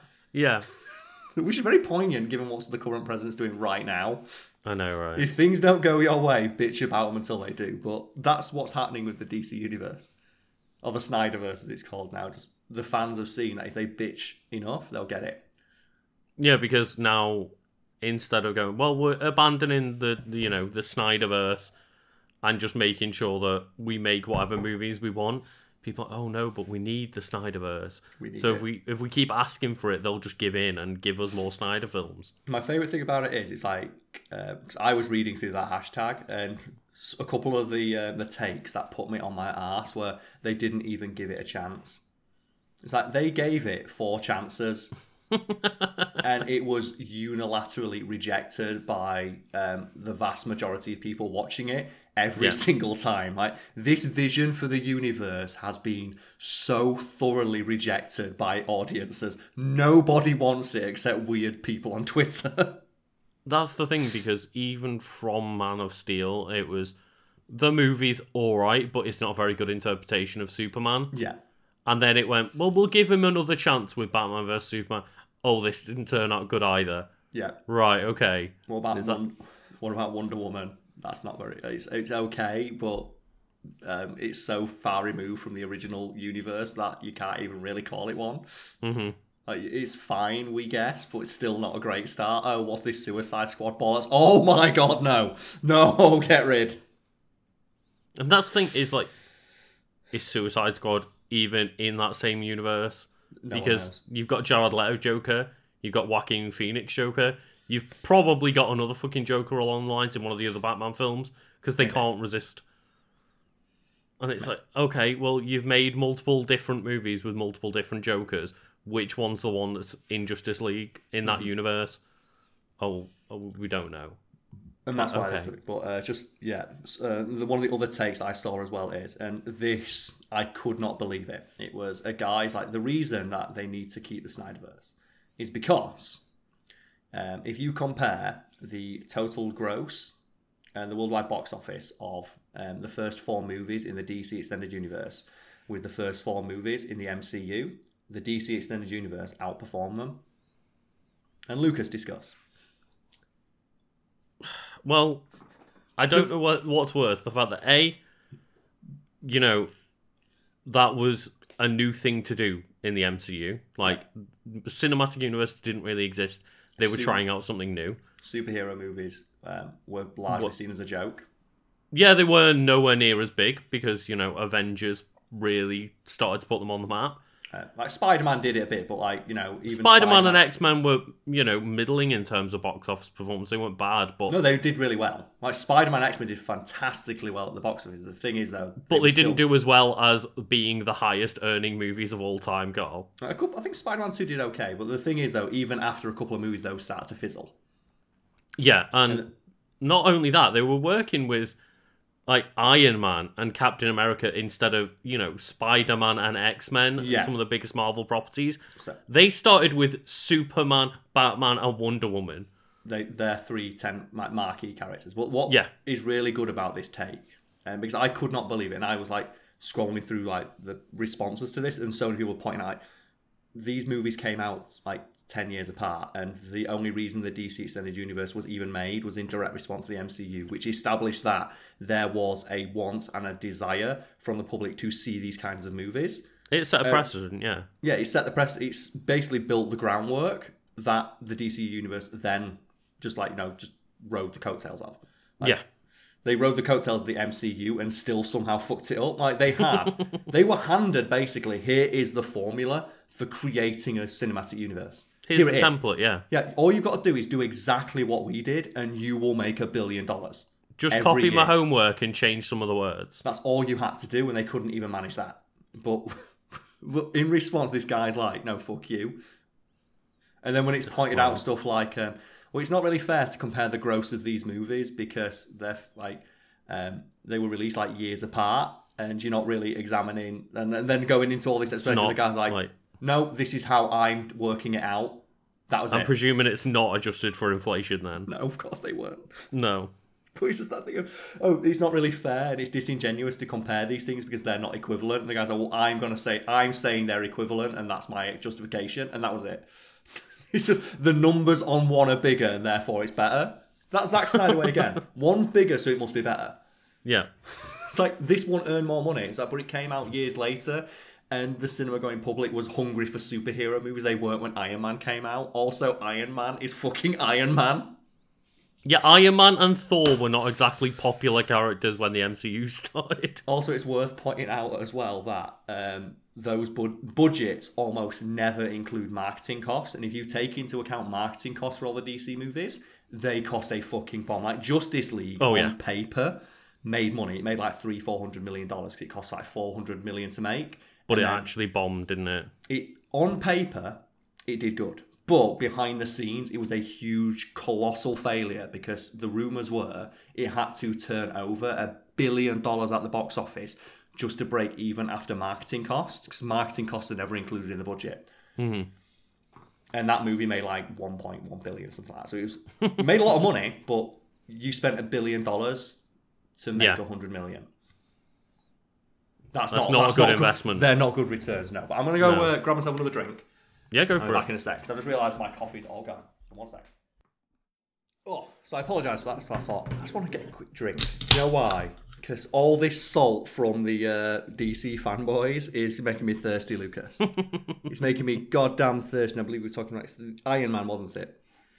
Um, Uh, yeah, yeah. and I was just going to say like something people may not know or may not have like realised, or it might be hard to like think about or imagine, is that Iron Man um, was not a popular character, and the entire reason the uh, MCU opened with Iron Man um, is because behind the scenes they did a bunch of focus tests and found out that Iron Man was such a non-character and was basic uh, such a non-character and something people give so few shits about that they could set up try and set up the MCU with him have it fail and then try again a couple years later Oh, right, okay. so they picked Iron Man exactly because so people gave so so few shits about the character if they messed it up they could, They could try, try again, again. with another character like Captain America or something like that Mm-hmm. so they specifically picked Iron Man because they thought, well, no one really cares about Iron Man, so they won't care if we mess it up.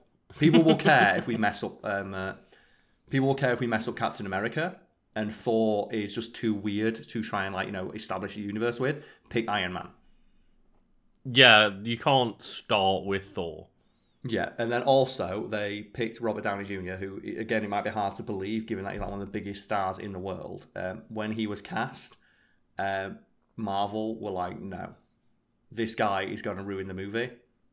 It was No. all on the backs of Jon Favreau, wasn't it? Yeah, Jon Favreau's like, I want Robert Downey Jr. I believe he can be Tony Stark. I believe he can um, do this role, and it was he was considered a risk to the project, and no one believed in the project, and there was no script. Um, Almost every other line was improvised. There were stories from um, uh, Robert Downey Jr. and Jon Favreau that had come in to film some days, and there was no script.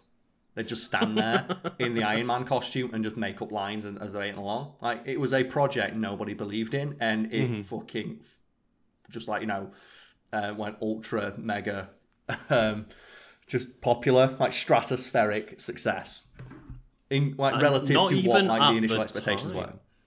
Like, it was successful, uh, sure, but I'd say it's garnered even more success over like the few years after it came out. Oh yeah, like, I still picked contend. up steam for sure. I'm still I still think it's one of the the best MCU movies just because like how fucking good the performances are. Yeah, it's definitely a easy top ten. But I'm just saying, like in relative to the expectations, that movie was a absolute, just like astonishing success. It was, yeah. Justice League, by comparison, was a wet fart. And I've just now, I've just been while I was getting my drinks, did a bit of um, uh, just googling, and I've got. Speaking of salt, Lucas, would you like to hear some salt? okay. So I have here. This is a uh, a tweet from Ray Fisher on Twitter, who plays Cyborg, and I'm just going to read out what he tweeted, Lucas, and uh, I want you to tell me if you can. I want you to tell me what's wrong with it. So Ray Fisher says, "What the fans say is canon is canon." Hashtag restore the Snyderverse. What? What the fans say is canon is canon. Well, That's, that's lit- not how things work. that's literally not how canon works. Yeah. That's the opposite of canon. yeah. That's fan theories. But Lucas, what the fans say is canon is canon. I mean, obviously, this is just because He Ray Fisher was very public about how much he, he got screwed over and And hated. All I see though, because Ray Fisher's like the number one like guy on Twitter who's like, yeah, restore the Snyderverse. Like, Mm-hmm. All I can see is like, I wish he just ended all of his tweets with, "I want to get paid." Yeah. that, that's all he really says. All I he's really want a bigger is- part. He's like, wouldn't it be great if I got paid? It's like, no. like your movie, like you were bad in that movie, just let it go. Yeah, he was the worst part of the Justice League film, which is really saying a lot when that film was awful. But just that thing though of like what the fans say is canon is canon. It's like no, it's not. That's No. not how canon works. Canon is what the fucking creator says it is. That's what canon is. Canon is what's established by the films, and if they want to do, like disregard the canon or change it, that's what the creator has. That's their prerogative, not the fans. Yeah. My word. I mean, obviously there are situations where um like fan theories then eventually make it into later parts of canon Yeah, um like retroactively, but you can't just say no fans decide what is part of canon. Like, because no. as well, like what does that mean? Like, if fans are able to do that, that means that I'm a fan of Superman, Mm-hmm. and I say those films aren't canon. What now? Uh, yeah, I want to remove Man of Steel and Batman Superman from canon. Okay, I'm a fan, so there you go. They're no longer canon. Pa So- is no longer canon, saying You know children what? might be able to die. Yeah, that's why you can't have that. That's why you have to have the uh, like the creator's vision. Because fans aren't going to come to a consensus. Because it will be millions of people all having endless arguments with each other. I also as well tracked down that tweet I was referencing. So it says hashtag restore the Snyderverse because the movies were box office smashers when compared their closest competitors. The first, uh, the closest competitors' first four movies. So we have here Man of Steel uh, made 680 million. Um, Iron Man um, made 585 million. So, but for comparison now, um, Iron Man had a budget of like 100 million all told after marketing and stuff like that. Mm-hmm. Man of Steel had a budget of like 200, 300 million. So actually, it's worse on paper. And It's so- worse, and also, like, a Superman movie, especially at the time, should have been earning five times what a fucking Iron Man movie was making. Yeah, and I just that person. I'm not even going to give their Twitter. I, I can't. I No. can't give them any views. But here we have someone very succinctly points out, very um, sagely points out, there's so much wrong with this comparison. I hope the Snyder Cut is what fans are hoping it will be, and it's like, but your comparison is disingenuous. The guy responds, "Didn't ask." Hashtag restore the Snyderverse. and then every single time, like someone just puts in like it's really not fair to compare these two universes. Like there's like you're ignoring so many outside factors that contributed to their success or lack thereof. It's like uh, no, you're wrong. There's no arguing with people are. You can't, can you? Because he's just like no, restore the Snyderverse, or Yeah. I didn't ask for your opinion. And then every other response to it is people just spamming hashtag restore the Snyderverse. and um, this led me um, to do some googling because I saw that tweet and I was like, yeah. Or like if you look just at the numbers, it makes it like the DC extended universe is more like popular. But if uh, it's one of the things of like, yeah, if you just look at it and ignore every other outside factor, yeah. it is a success. So I was looking and um, uh, I did some research and found out that there is a couple of other cinematic universes. There's like 20 or 30 established cinematic universes. and, there? um, yeah. Not, not all of them are quite popular, but um, well, like for example, uh, something like uh, Shrek is a cinematic universe because you've got Puss in Boots. Oh, right. Okay. Yeah, there's an extent like movies like that. The Despicable Me series is a cinematic Where universe. they technically have like one spin off movie, so that yeah, or one or two, or like you know, Yeah. they're franchises that have established a universe in which there is other media. Mhm. And I was doing some uh, checking, and um, it is the f- obviously a lot of DC fans they like to um, compare the DC extended universe to the MCU, understandably. Yeah. Uh, but that's not fair because the MCU is such a runaway juggernaut-like success. There is no comparing to it. Like no other series or franchise or collection of movies is even close to what the MCU has achieved. It is in a league of its own. And, And as you mentioned earlier, like even if you could compare them, the DC universe was successful off the back of Marvel's. Yes, but uh, even just going by hard numbers, there is no comparison to the MCU. The MCU, um, you can't. Like, the closest you get is stuff like James Bond, Yeah, which yeah. technically has like thirty movies, and even then, James Bond hasn't grossed as much as the DCU.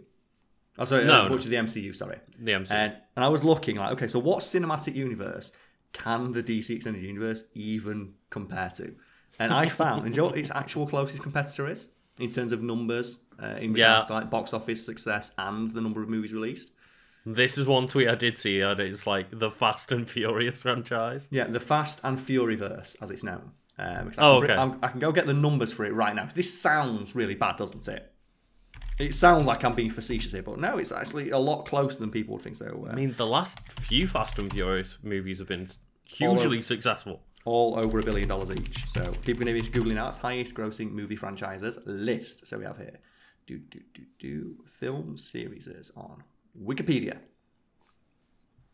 I'm hoping this is the right one. I'm hoping this is the page. Oh, okay. So it's just.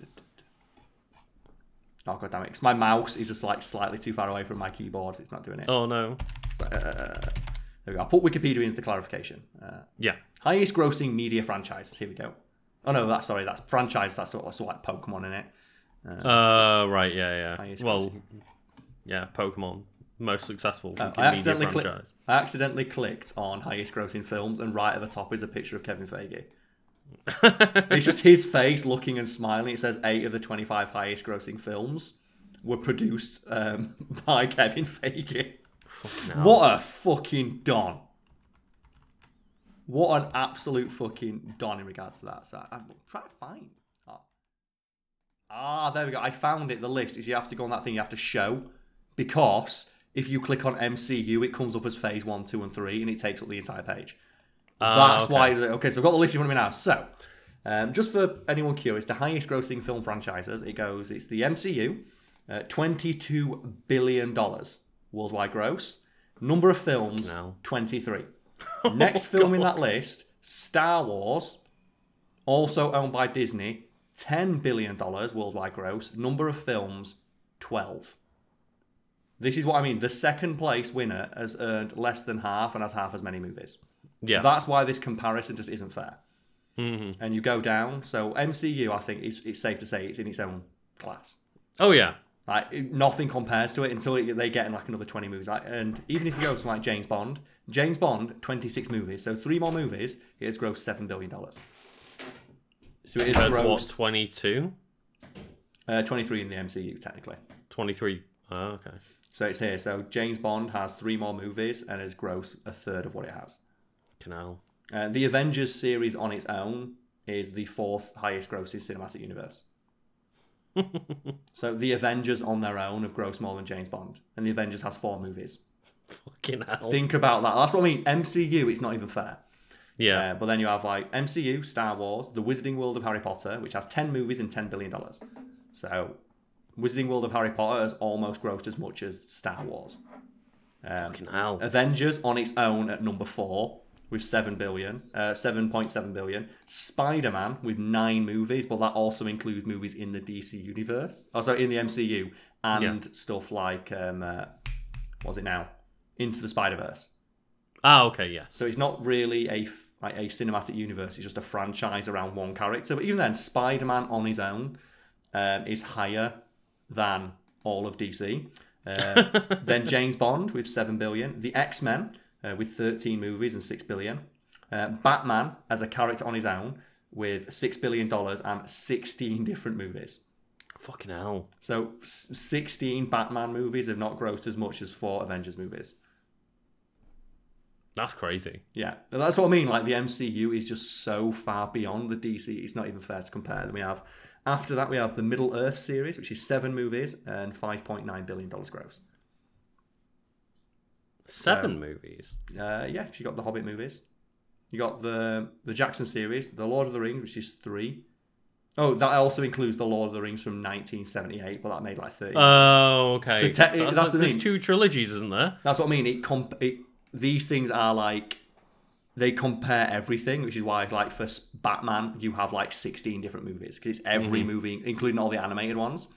But then Mm-hmm. Right, next, yeah. we have um, a number 10, Fast and Furious. So the Fast and Furiverse, nine movies, $5.8 billion global gross. The DC Extended Universe, at number 11, 5.6 billion, nine movies. And that's what I mean by it is its closest competitor. Yeah. Because they have made almost exactly the same amount of money and they have the same amount of movies in them. That's fair enough. And admittedly, the DC Extended Universe does include Wonder Woman, but I'm still gonna like say Fast and Furious is like the winner here overall. Also, like you know, the Wonder Woman movie that just came out, so technically, Oh, like, and didn't really release in theaters because of. and, it- and it's still like you know, and it's still making money now. So, but it, Yeah. seems- it seems unfair like they've got one less movie, but they also have Superman. Fast and Yeah. Furious has fucking Dominic Toretto and Paul. Just think about that. They have for- some of the biggest fucking comic book IPs there. not comic book IPs, biggest characters in the like the world. Oh, exactly. Yeah. They have Superman, Batman, Wonder Woman. They have the th- the big three, Mm. and the series in which like Vin Diesel doesn't even play the fourth most popular bald character has made more money and has a better critical reception. Oh, most definitely. That's yeah. the thing that's worth pointing out. Where like um, almost every Fast and Furious movie, even the early ones, still got good reviews because they are they achieve what they set out. They are dumb car action films. But they are still good action movies. Exactly. They they're done well. They know exactly what they are. I would also argue as well they have more compelling characters in them, Probably. and as well they're more diverse. And how much do the budgets add up to? Oh, the budgets are a fucking fortune for them. But the Fast and Furious budgets are so high because Furious Seven made 1.5 billion dollars. Well, what I was thinking is because surely the first few are really low budgets. They do, yes. So they like made up. They made technically they made more money relative to their cost of production, but doesn't matter. The thing I love about the Fast and Furious franchise is they're making another one, and every time I hear rumors about them, I'm like, yeah, that makes sense. Like there is no rumor about any Fast and Furious movie that I won't immediately go, yeah, that sounds right. Well, they made Hobbs and Shaw, and that was a fucking superhero film, basically. Do you know the next one is rumored that they're going to go to space? like in the next one, they're bringing back a character who died. Like, here's something like in the Fast yeah. and Furious franchise, uh, Tokyo Drift. Um, the Yes. character of Han dies, but he was such a popular character they didn't kill him off until three movies later. And technically, the three Fast and Furious movies that came out after that are all before that one. And then in the latest one, they just brought him back. Yeah, Like they're just bringing it. It's like fuck it, zombie Han, let's go. because I I didn't even really watch most of the movies, and I still knew about Han. And he comes back. They brought him back. It's like fuck it. Like when he appeared in the trailer, I knew that was a hype moment, even though I didn't know what character that was. Like I knew, I knew that was Han because everyone was just losing their shit. Yeah, it's because he's been dead for like three movies. Like, and you know what it is? Because when you've got like super, you've got Black Superman Idris Elba. I fuck it, just say that he didn't die. You do, don't need to just say no. Fuck it, I got better. Just do the Mass Effect of I got better and never explain it. Because I love. Have you ever seen all those like fake posters people make for Fast and Furious? Uh, I don't think so. And it's like Fast and Furious 10 and it's just covered in dinosaurs. and everyone's like, that makes sense. That's it. God, just- aren't they making like an all-female cast Fast and Furious as they well? are, yeah. Like that was a weird thing to hear. It's just you like, know- why though? It's like, you know- oh, because females. Do you know what, though? okay. It's going to be better than uh, fucking Birds of Prey. I could tell you that for fucking free. Yeah, probably. Because you know why? Because it's going to have people driving cars and running over dinosaurs. it's going to be great. Uh, but this is why, though, I think like the DC Extended Universe is just, it's really sad. Because uh, 5.6 billion with nine movies, it's, it's, it's, you know, it's respectable. It's number 11. It's not in the top 10, but maybe it will be soon.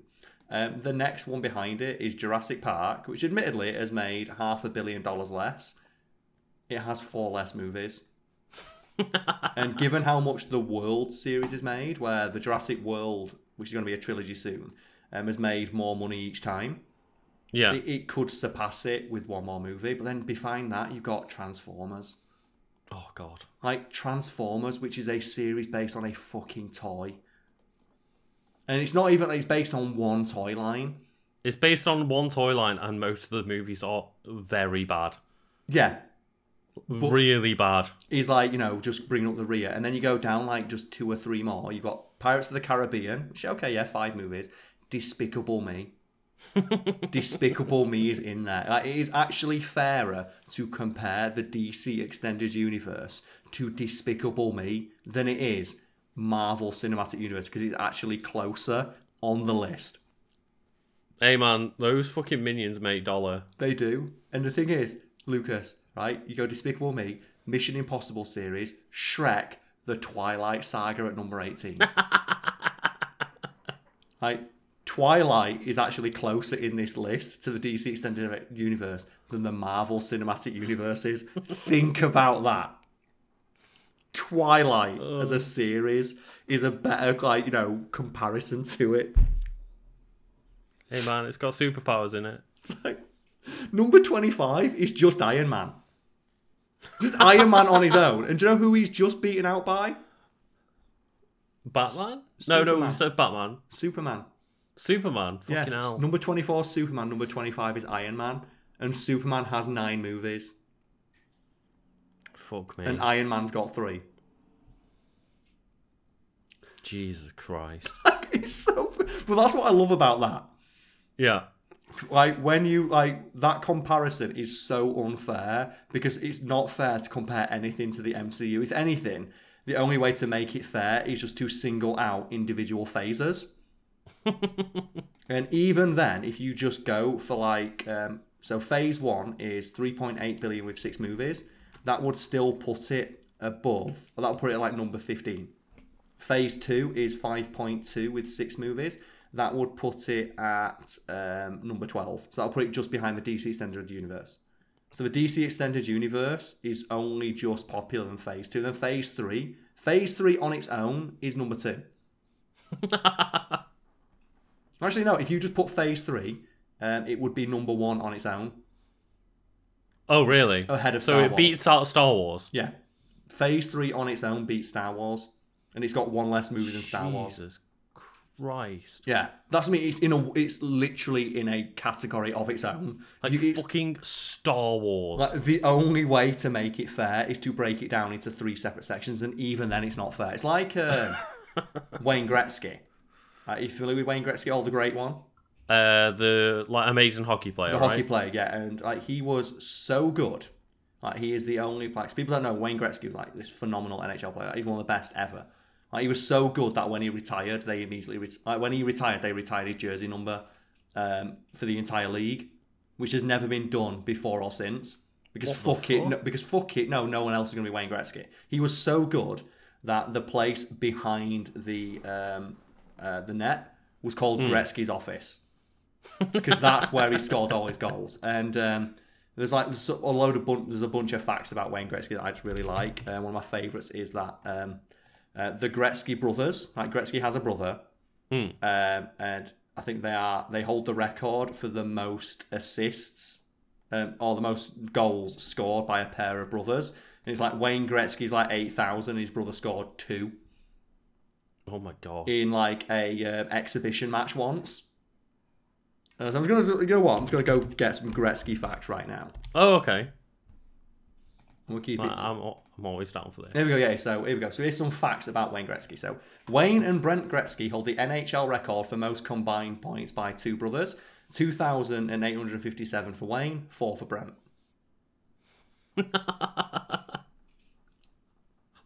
Uh, when, Oh. When Wayne Gretzky retired in 1999, he held or shared 61 NHL records. 21 years later, he still holds or shares 60. Joe as well. He actually, Joe as well. He actually broke a record. Uh, What so yeah, mean? the most recent of Wayne Gretzky's 60 NHL records was set sometime after he retired. His points per game average of 1.921 was second only to uh, Mario uh, Lemieux, uh, 2.005, who later came out of retirement and lowered his own average, moving Gretzky to the number one spot. Oh, that's incredible! Like coming back from retirement to break, Like to lose a record. He lost a record. Wayne Gretzky was so dominant. This is one I love that in fantasy hockey, many leagues split his stats into two players: Wayne Gretzky goals and Wayne Gretzky assists. he was so good that you had to choose one or the other. Oh, you had to literally break up his stats. Yeah, he was too good. Oh man.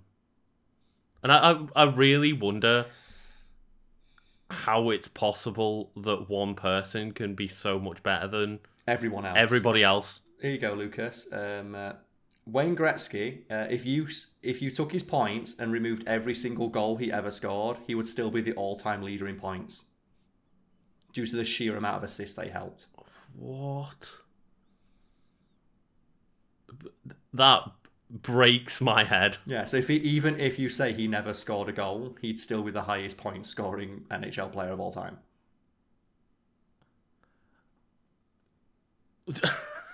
So how do you compete with that? You don't. Oh, and when did he retire? Uh, like 1999, I think. Yeah, so this is not not just it's a case of players are getting better over time. When Wayne Gretzky married his wife in 1988, it was broadcast live throughout Canada and dubbed the Royal Wedding. That's how much Canada loves hockey. Oh, that's incredible. Uh, when Wayne Gretzky was 10 years old, he scored 378 goals in a single season.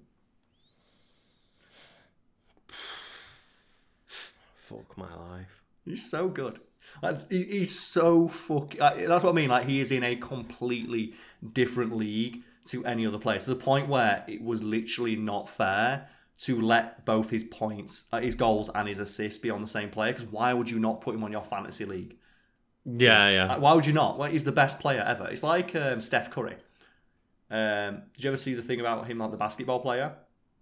Uh, I know, I know the name. Okay, he's That's the, about it. He's the basketball player who was so good, or is so good, that when he was he scored so many three pointers, they legitimately thought about moving the three point line in basketball because they thought, well, he's so good that like players are just cons- getting better and better and better and better that maybe we should move the three point line to like Oh make it you know more difficult to like you know to keep the game as a competition and they actually said well we can't do that because the statistician looked at it and went if we moved it back it would only benefit him.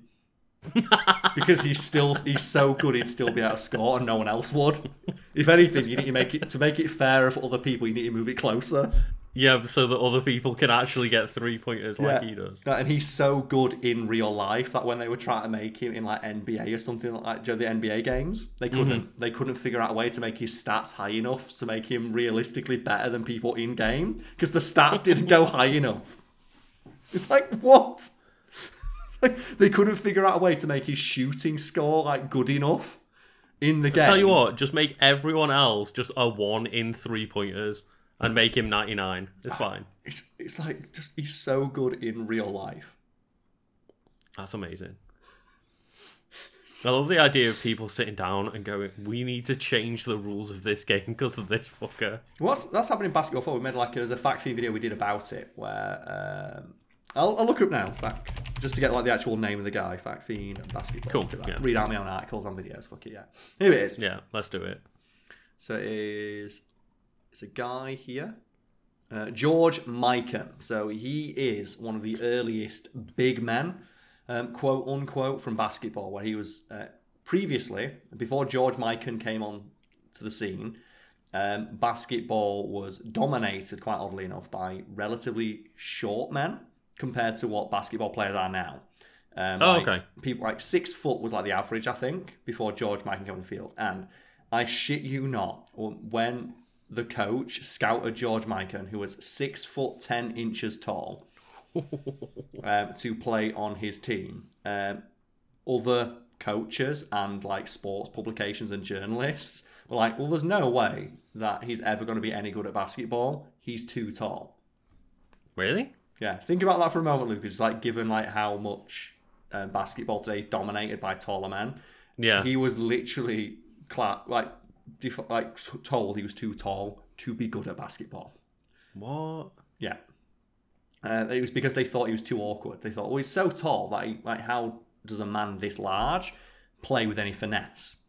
But He's going to be like too uncoordinated or something. yeah, and what his coach did is he made Mikan take ballet.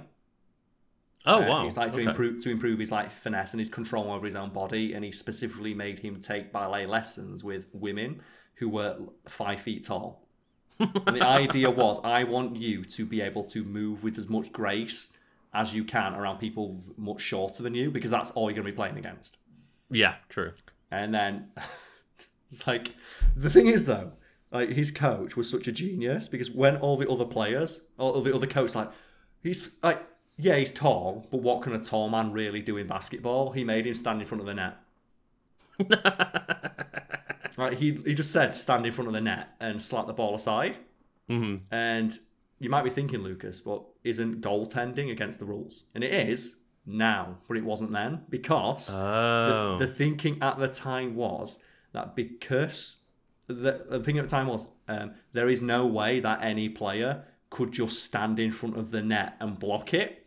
hmm Why would we make that a rule? So what George Mikan would do is he would just stand in front of his own net and then not move. and, and that's the thing, like, what is an enemy team going to do? Bear in mind, he was tall enough to just reach up and put his hand in front of the net. So what he would do is he would just reach up, put his hand in front of the net, and then catch the ball when someone tried to shoot.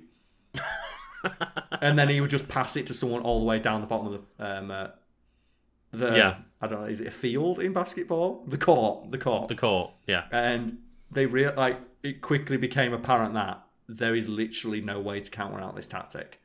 Like there is zero way to stop him doing this because there's nothing against the rules. He can just go stand in front of the net and stop every single like chance to score we have. so they made it a rule so he couldn't do that. Oh my god. And the best bit is as well, of enemy opposing teams got so mad about this, uh, they would make it a mission to try and injure him. Mm. And this is like a thing they do now. It's like the Hack-a-Shaq, uh, where back in the day when Shaq was like really dominant, uh, they would deliberately foul Shaq to try and stop him from playing to his best of his abilities because he was so large and tall that once he had the ball, you were never getting it off him. Holy shit. Uh, but here's the thing, though, like Shaq was playing with people like you know who were close to his size. George Mikan was playing with people a foot shorter than he was. You- so you could probably guess uh, how well these attempts to injure him went. And even when he was Yeah. injured, even if he had an injured leg, he could just stand near the net. yeah. Uh, because here's the thing, um, he could also do that tactic at the other side of the court. So sometimes, even if he was injured, he'd just limp over to their side of the court, get them to pass him the ball, and then just drop it through the net. and no one could stop him. Oh. That's great. And like as you said, then rules are implemented to stop that kind of shit. But But here's the thing as well there's also another rule that he indirectly inspired because he was so good and so dominant that uh, many teams realised the only way we can beat his team and stop him is to get one point and then not pass. because there was no rule in basketball. I think there's a shot clock now where you can hold the ball for like 30 seconds and you have to pass. Mhm, yeah, but yeah. there was no shot clock in basketball um, when Mikan entered the um, uh, entered the game. So what they would do is they would get one goal and then just hold the ball. oh my god. And again, this is one of those things they never anticipated people do. It's like, why would you not try and score? Yeah, But why would we try and we're one point ahead, and there is no way for the opposing team to get the ball without fouling us, which gives us a point. hmm And some players were so brazen they would just sit on the ball. because there was no rule against it, so why would you not do that? So they would literally just put the ball on the ground and sit on it. And there was zero way to get the ball back without committing a foul. oh my god. So they put the shot clock in so you directly inspired. Like directly inspired one rule and indirectly inspired another, but fucking just like I kinda wish they didn't do that. Because I would look like I love when people figure shit out like that. I'm like, there's no rule that says we can't just stand still with the ball, so let's just do that. Yeah. You got to min max it, Carl. Min max, go for it. It's like uh, I remember like, do you ever see that advert back in the day? It was like a, a beer advert where it's like, oh, it's a joking for like a joke formation in football called the six pack, where players run around as a, a group of six. Like a six pack of beer. I think it's like a Heineken advert, but they run around as a group of six with the ball in the middle of them and run into the back of the net. and there's like a joke advert talking about how it's the latest unstoppable tactic in football because you can't tackle six men at once. and they just run into the back of the net. And I kind of wish players would do that. I still just really upset that that um, like extra time multi ball doesn't exist. Oh man, it's like there's something in football as well. There's a great one. It's a, a GIF or a video you see going around every now and again. And like, I don't really understand the rules of football. Do you like when they've got the ball and they pass it back and then you run forward? Like, that, that's uh, the basic rules of football. Is it? You get the ball passed and you got to like try and rush up the field. do you mean American football? American football, yes. Ah, right, okay. Yeah. Uh, every now and again, you see that legendary GIF of like a, a college game where like the quarterback gets past the ball and he just stands up and he casually walks towards the referee with the ball, as if there's a problem. Hmm. And then when he gets to the referee, he keeps walking past the referee and just legs it up the field. It's just like, what a ballsy play. yeah. Like, he just gets the ball, then he stands up, and then everyone on the pitch and everyone on his side of the field pretends something's wrong.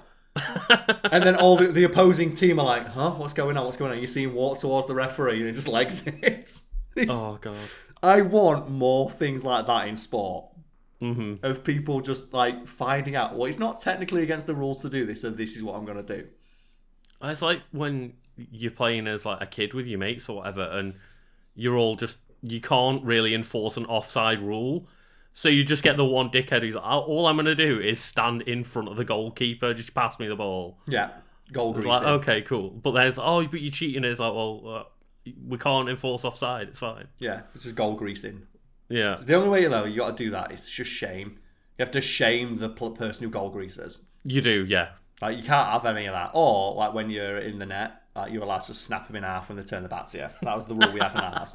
if someone goal greases, the um, the goalkeeper's like, let's just like snap them.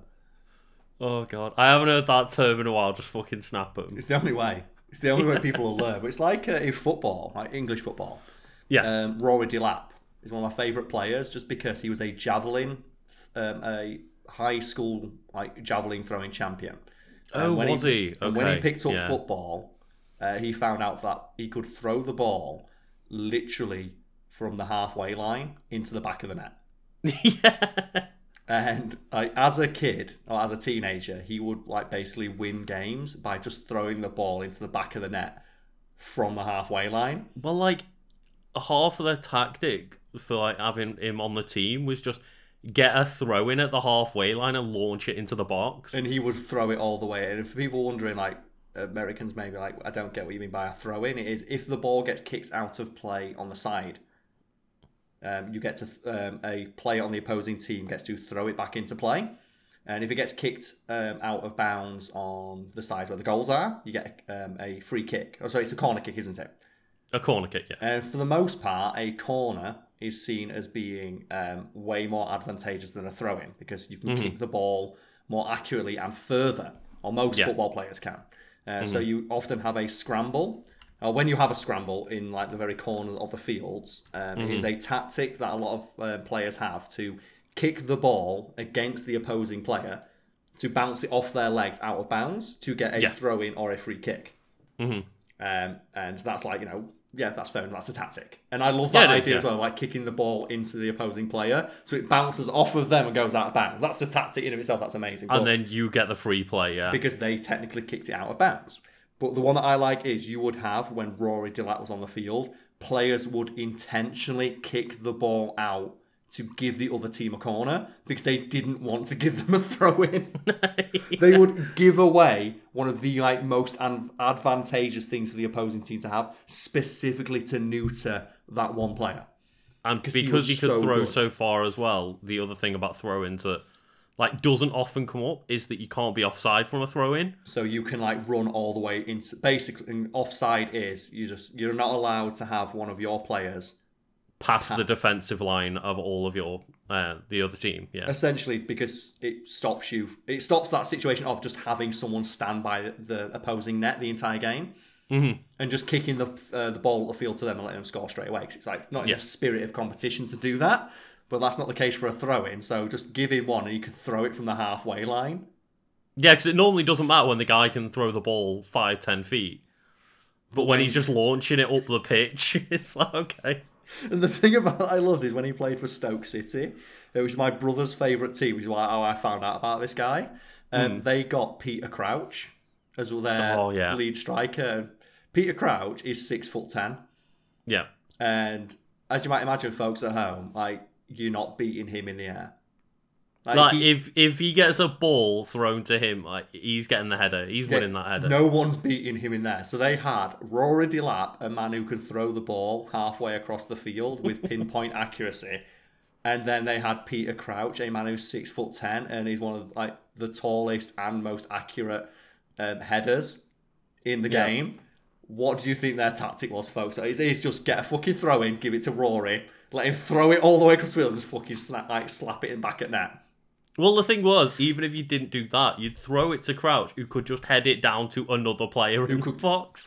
And there's nothing you could do. He was so dominant. No Yeah. one could stop him. And that's the thing, you knew exactly what they were going to try, but it's so difficult to counteract it. Like, they weren't the best team in the league or anything by any means, but that one specific tactic just, it got them so much fucking, like, not even luck, just Yeah. achievement. And I remember because my brother, um, he played FIFA a lot online, and not a lot of people. Because when you play FIFA online, what do you think people? What teams do you think people pick? Everyone just picks the people who won the league last year. Yeah, people pick AC Milan or Manchester United, and he would always go online as Stoke, and he would beat people as Stoke by like just getting a throw in because they for some reason like obviously not for some reason they did because obviously the player in real life can throw the ball that far, but they programmed Rory Delap to be able to throw the ball just as far in the game. so which meant that you could throw it directly into the box and just get a header every single time, and he would just go online and beat people like four 0 as Stoke, and then just quit because they couldn't handle. it. No, there's nothing you could do Yeah. because the game just wasn't programmed to handle a man being able to throw the ball that far. So like, like my brother, you'd see him do it, and you'd see like you control two players at once. Mm-hmm. Immediately when he got the throw in, you just see like his little Peter Crouch running, to, running, Just off, yeah, running off camera towards their side of the field. But obviously, the person he's playing against doesn't realize that the ball's going to just fly into the fucking corner. So when Oh, he was obviously when Crouch, or so when the ball and the camera follows the ball, it would almost always just follow it into a Peter Crouch just stood in a completely empty um, part of the field with no with no one to beat but the keeper, Yeah. and he just tap it in every single time, Oh, that's and that's how he would win online, and everyone got super salty about it. Oh, because it went hand in hand with the tactic that was really prevalent in that version of FIFA, which was Cristiano Ronaldo is really fast, so people pass Mm. it to him and then just run down the the wing because he's so fast. So all and there was is that that whole thing um, on older FIFAs, like where the AI couldn't handle it, where you just run all the way up the wing, get to like the the line where you know the the field ends, just cross it. and just pass it backwards, and the goalie would just shit the bed, and they'd score. Yeah, and it would just be matches where it's like eight to nine goals each side because you just run up the field, pass it backwards, and score. Yeah, I still think though the best thing I ever saw my brother do on that game is um, like you can do tr- when they introduce tricks into the game, Oh, they're great, yeah. and it very quickly became a thing of when you're winning like two three nil, go into your own corner and just do keepy ups with your back to the other player because the only way the player has to get the ball off you is to tackle you, which gives you a free kick or a corner. Yeah, because they'd always either foul you or they'd get the ball but immediately kick the ball out of bounds. Yeah, which gives you a goal kick. And what do you think you do with your goalie? You get your goalie to pass it to the side to a player who's in the corner and then starts doing keepy ups. And my brother did that for a good 10 minutes against another person when he was winning 1 0. And then they just get really frustrated and start getting like red cards and shit. Yeah, they start. They, to slide they, tackle you. they slide tackle, you get a red card, you get a player sent off. And I remember my brother winning a match 1 0 because the other guy slide tackled his goalkeeper so many times, doing keepy ups that he had no, not enough players to continue the match and forfeited. yeah. It's just I want to see though that tactic in a real match.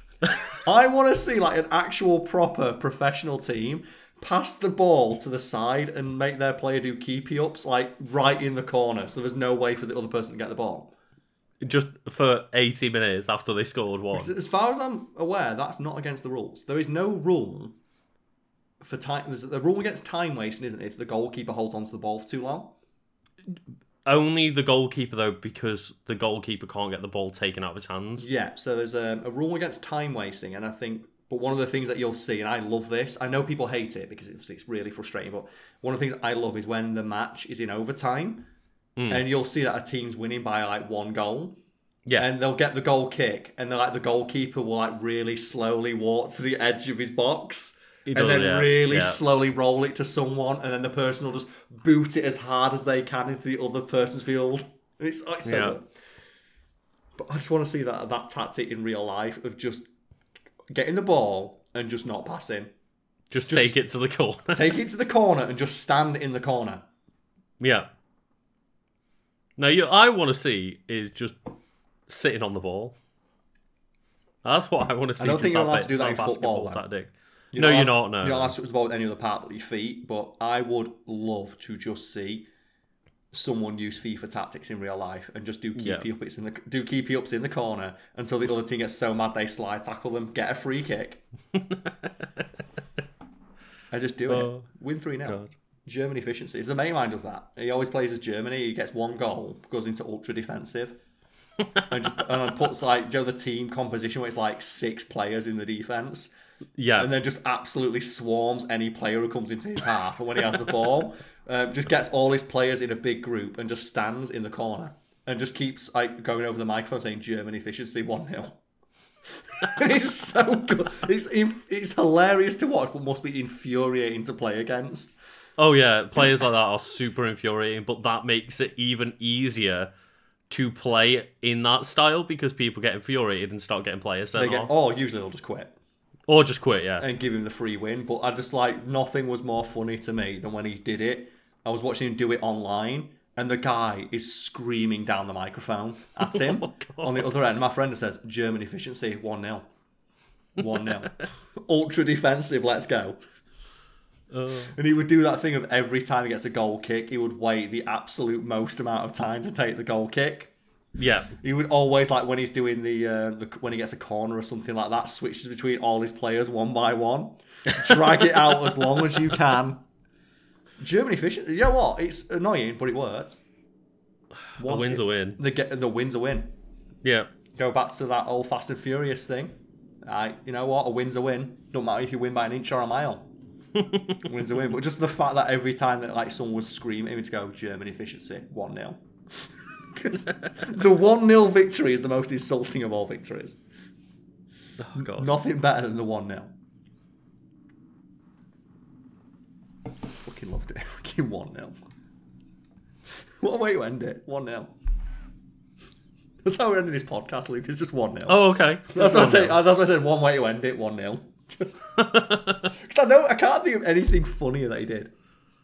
Oh, fair. fair. I laughed so hard to seeing that, he, that the guy rematched him and just did like that super aggressive thing. Like he went straight into the box. Yeah. And my mate was like, "How do you beat that? How do you defeat a man who's ultra defensive?" And just went into the ultra defense and just did nil nil that time and took it to golden goal. and just scored one goal in golden goal, ultra efficiency. Let's go. The true win. It's the best win of all. Because like, I think when he took it to like golden goal, uh, like he- he'd been playing for like a good like 20, 30 minutes against this guy. Then he scored the one goal. And then of course, when you've scored that one goal, you have to do like the most elaborate possible celebration and do not skip the replay. Oh, Never I- I- skip the replay. No, you can't skip the replay. I thought you were just going to say salmon into the back of the net. Oh, obviously, yeah. But, and that's where I got my favourite phrase, which is that another friend of mine, when he plays FIFA, every single time he scores a goal, he says, I'm going to celebrate like I've won the World Cup. and even if he's losing like 3 0 and scores one goal, he refuses to skip the replay and just watches the thing and stands up and celebrates alongside his players. It takes like the longest amount of time to Yeah. celebrate. Celebrate like you've won the World Cup. Every time. it's great. I love it.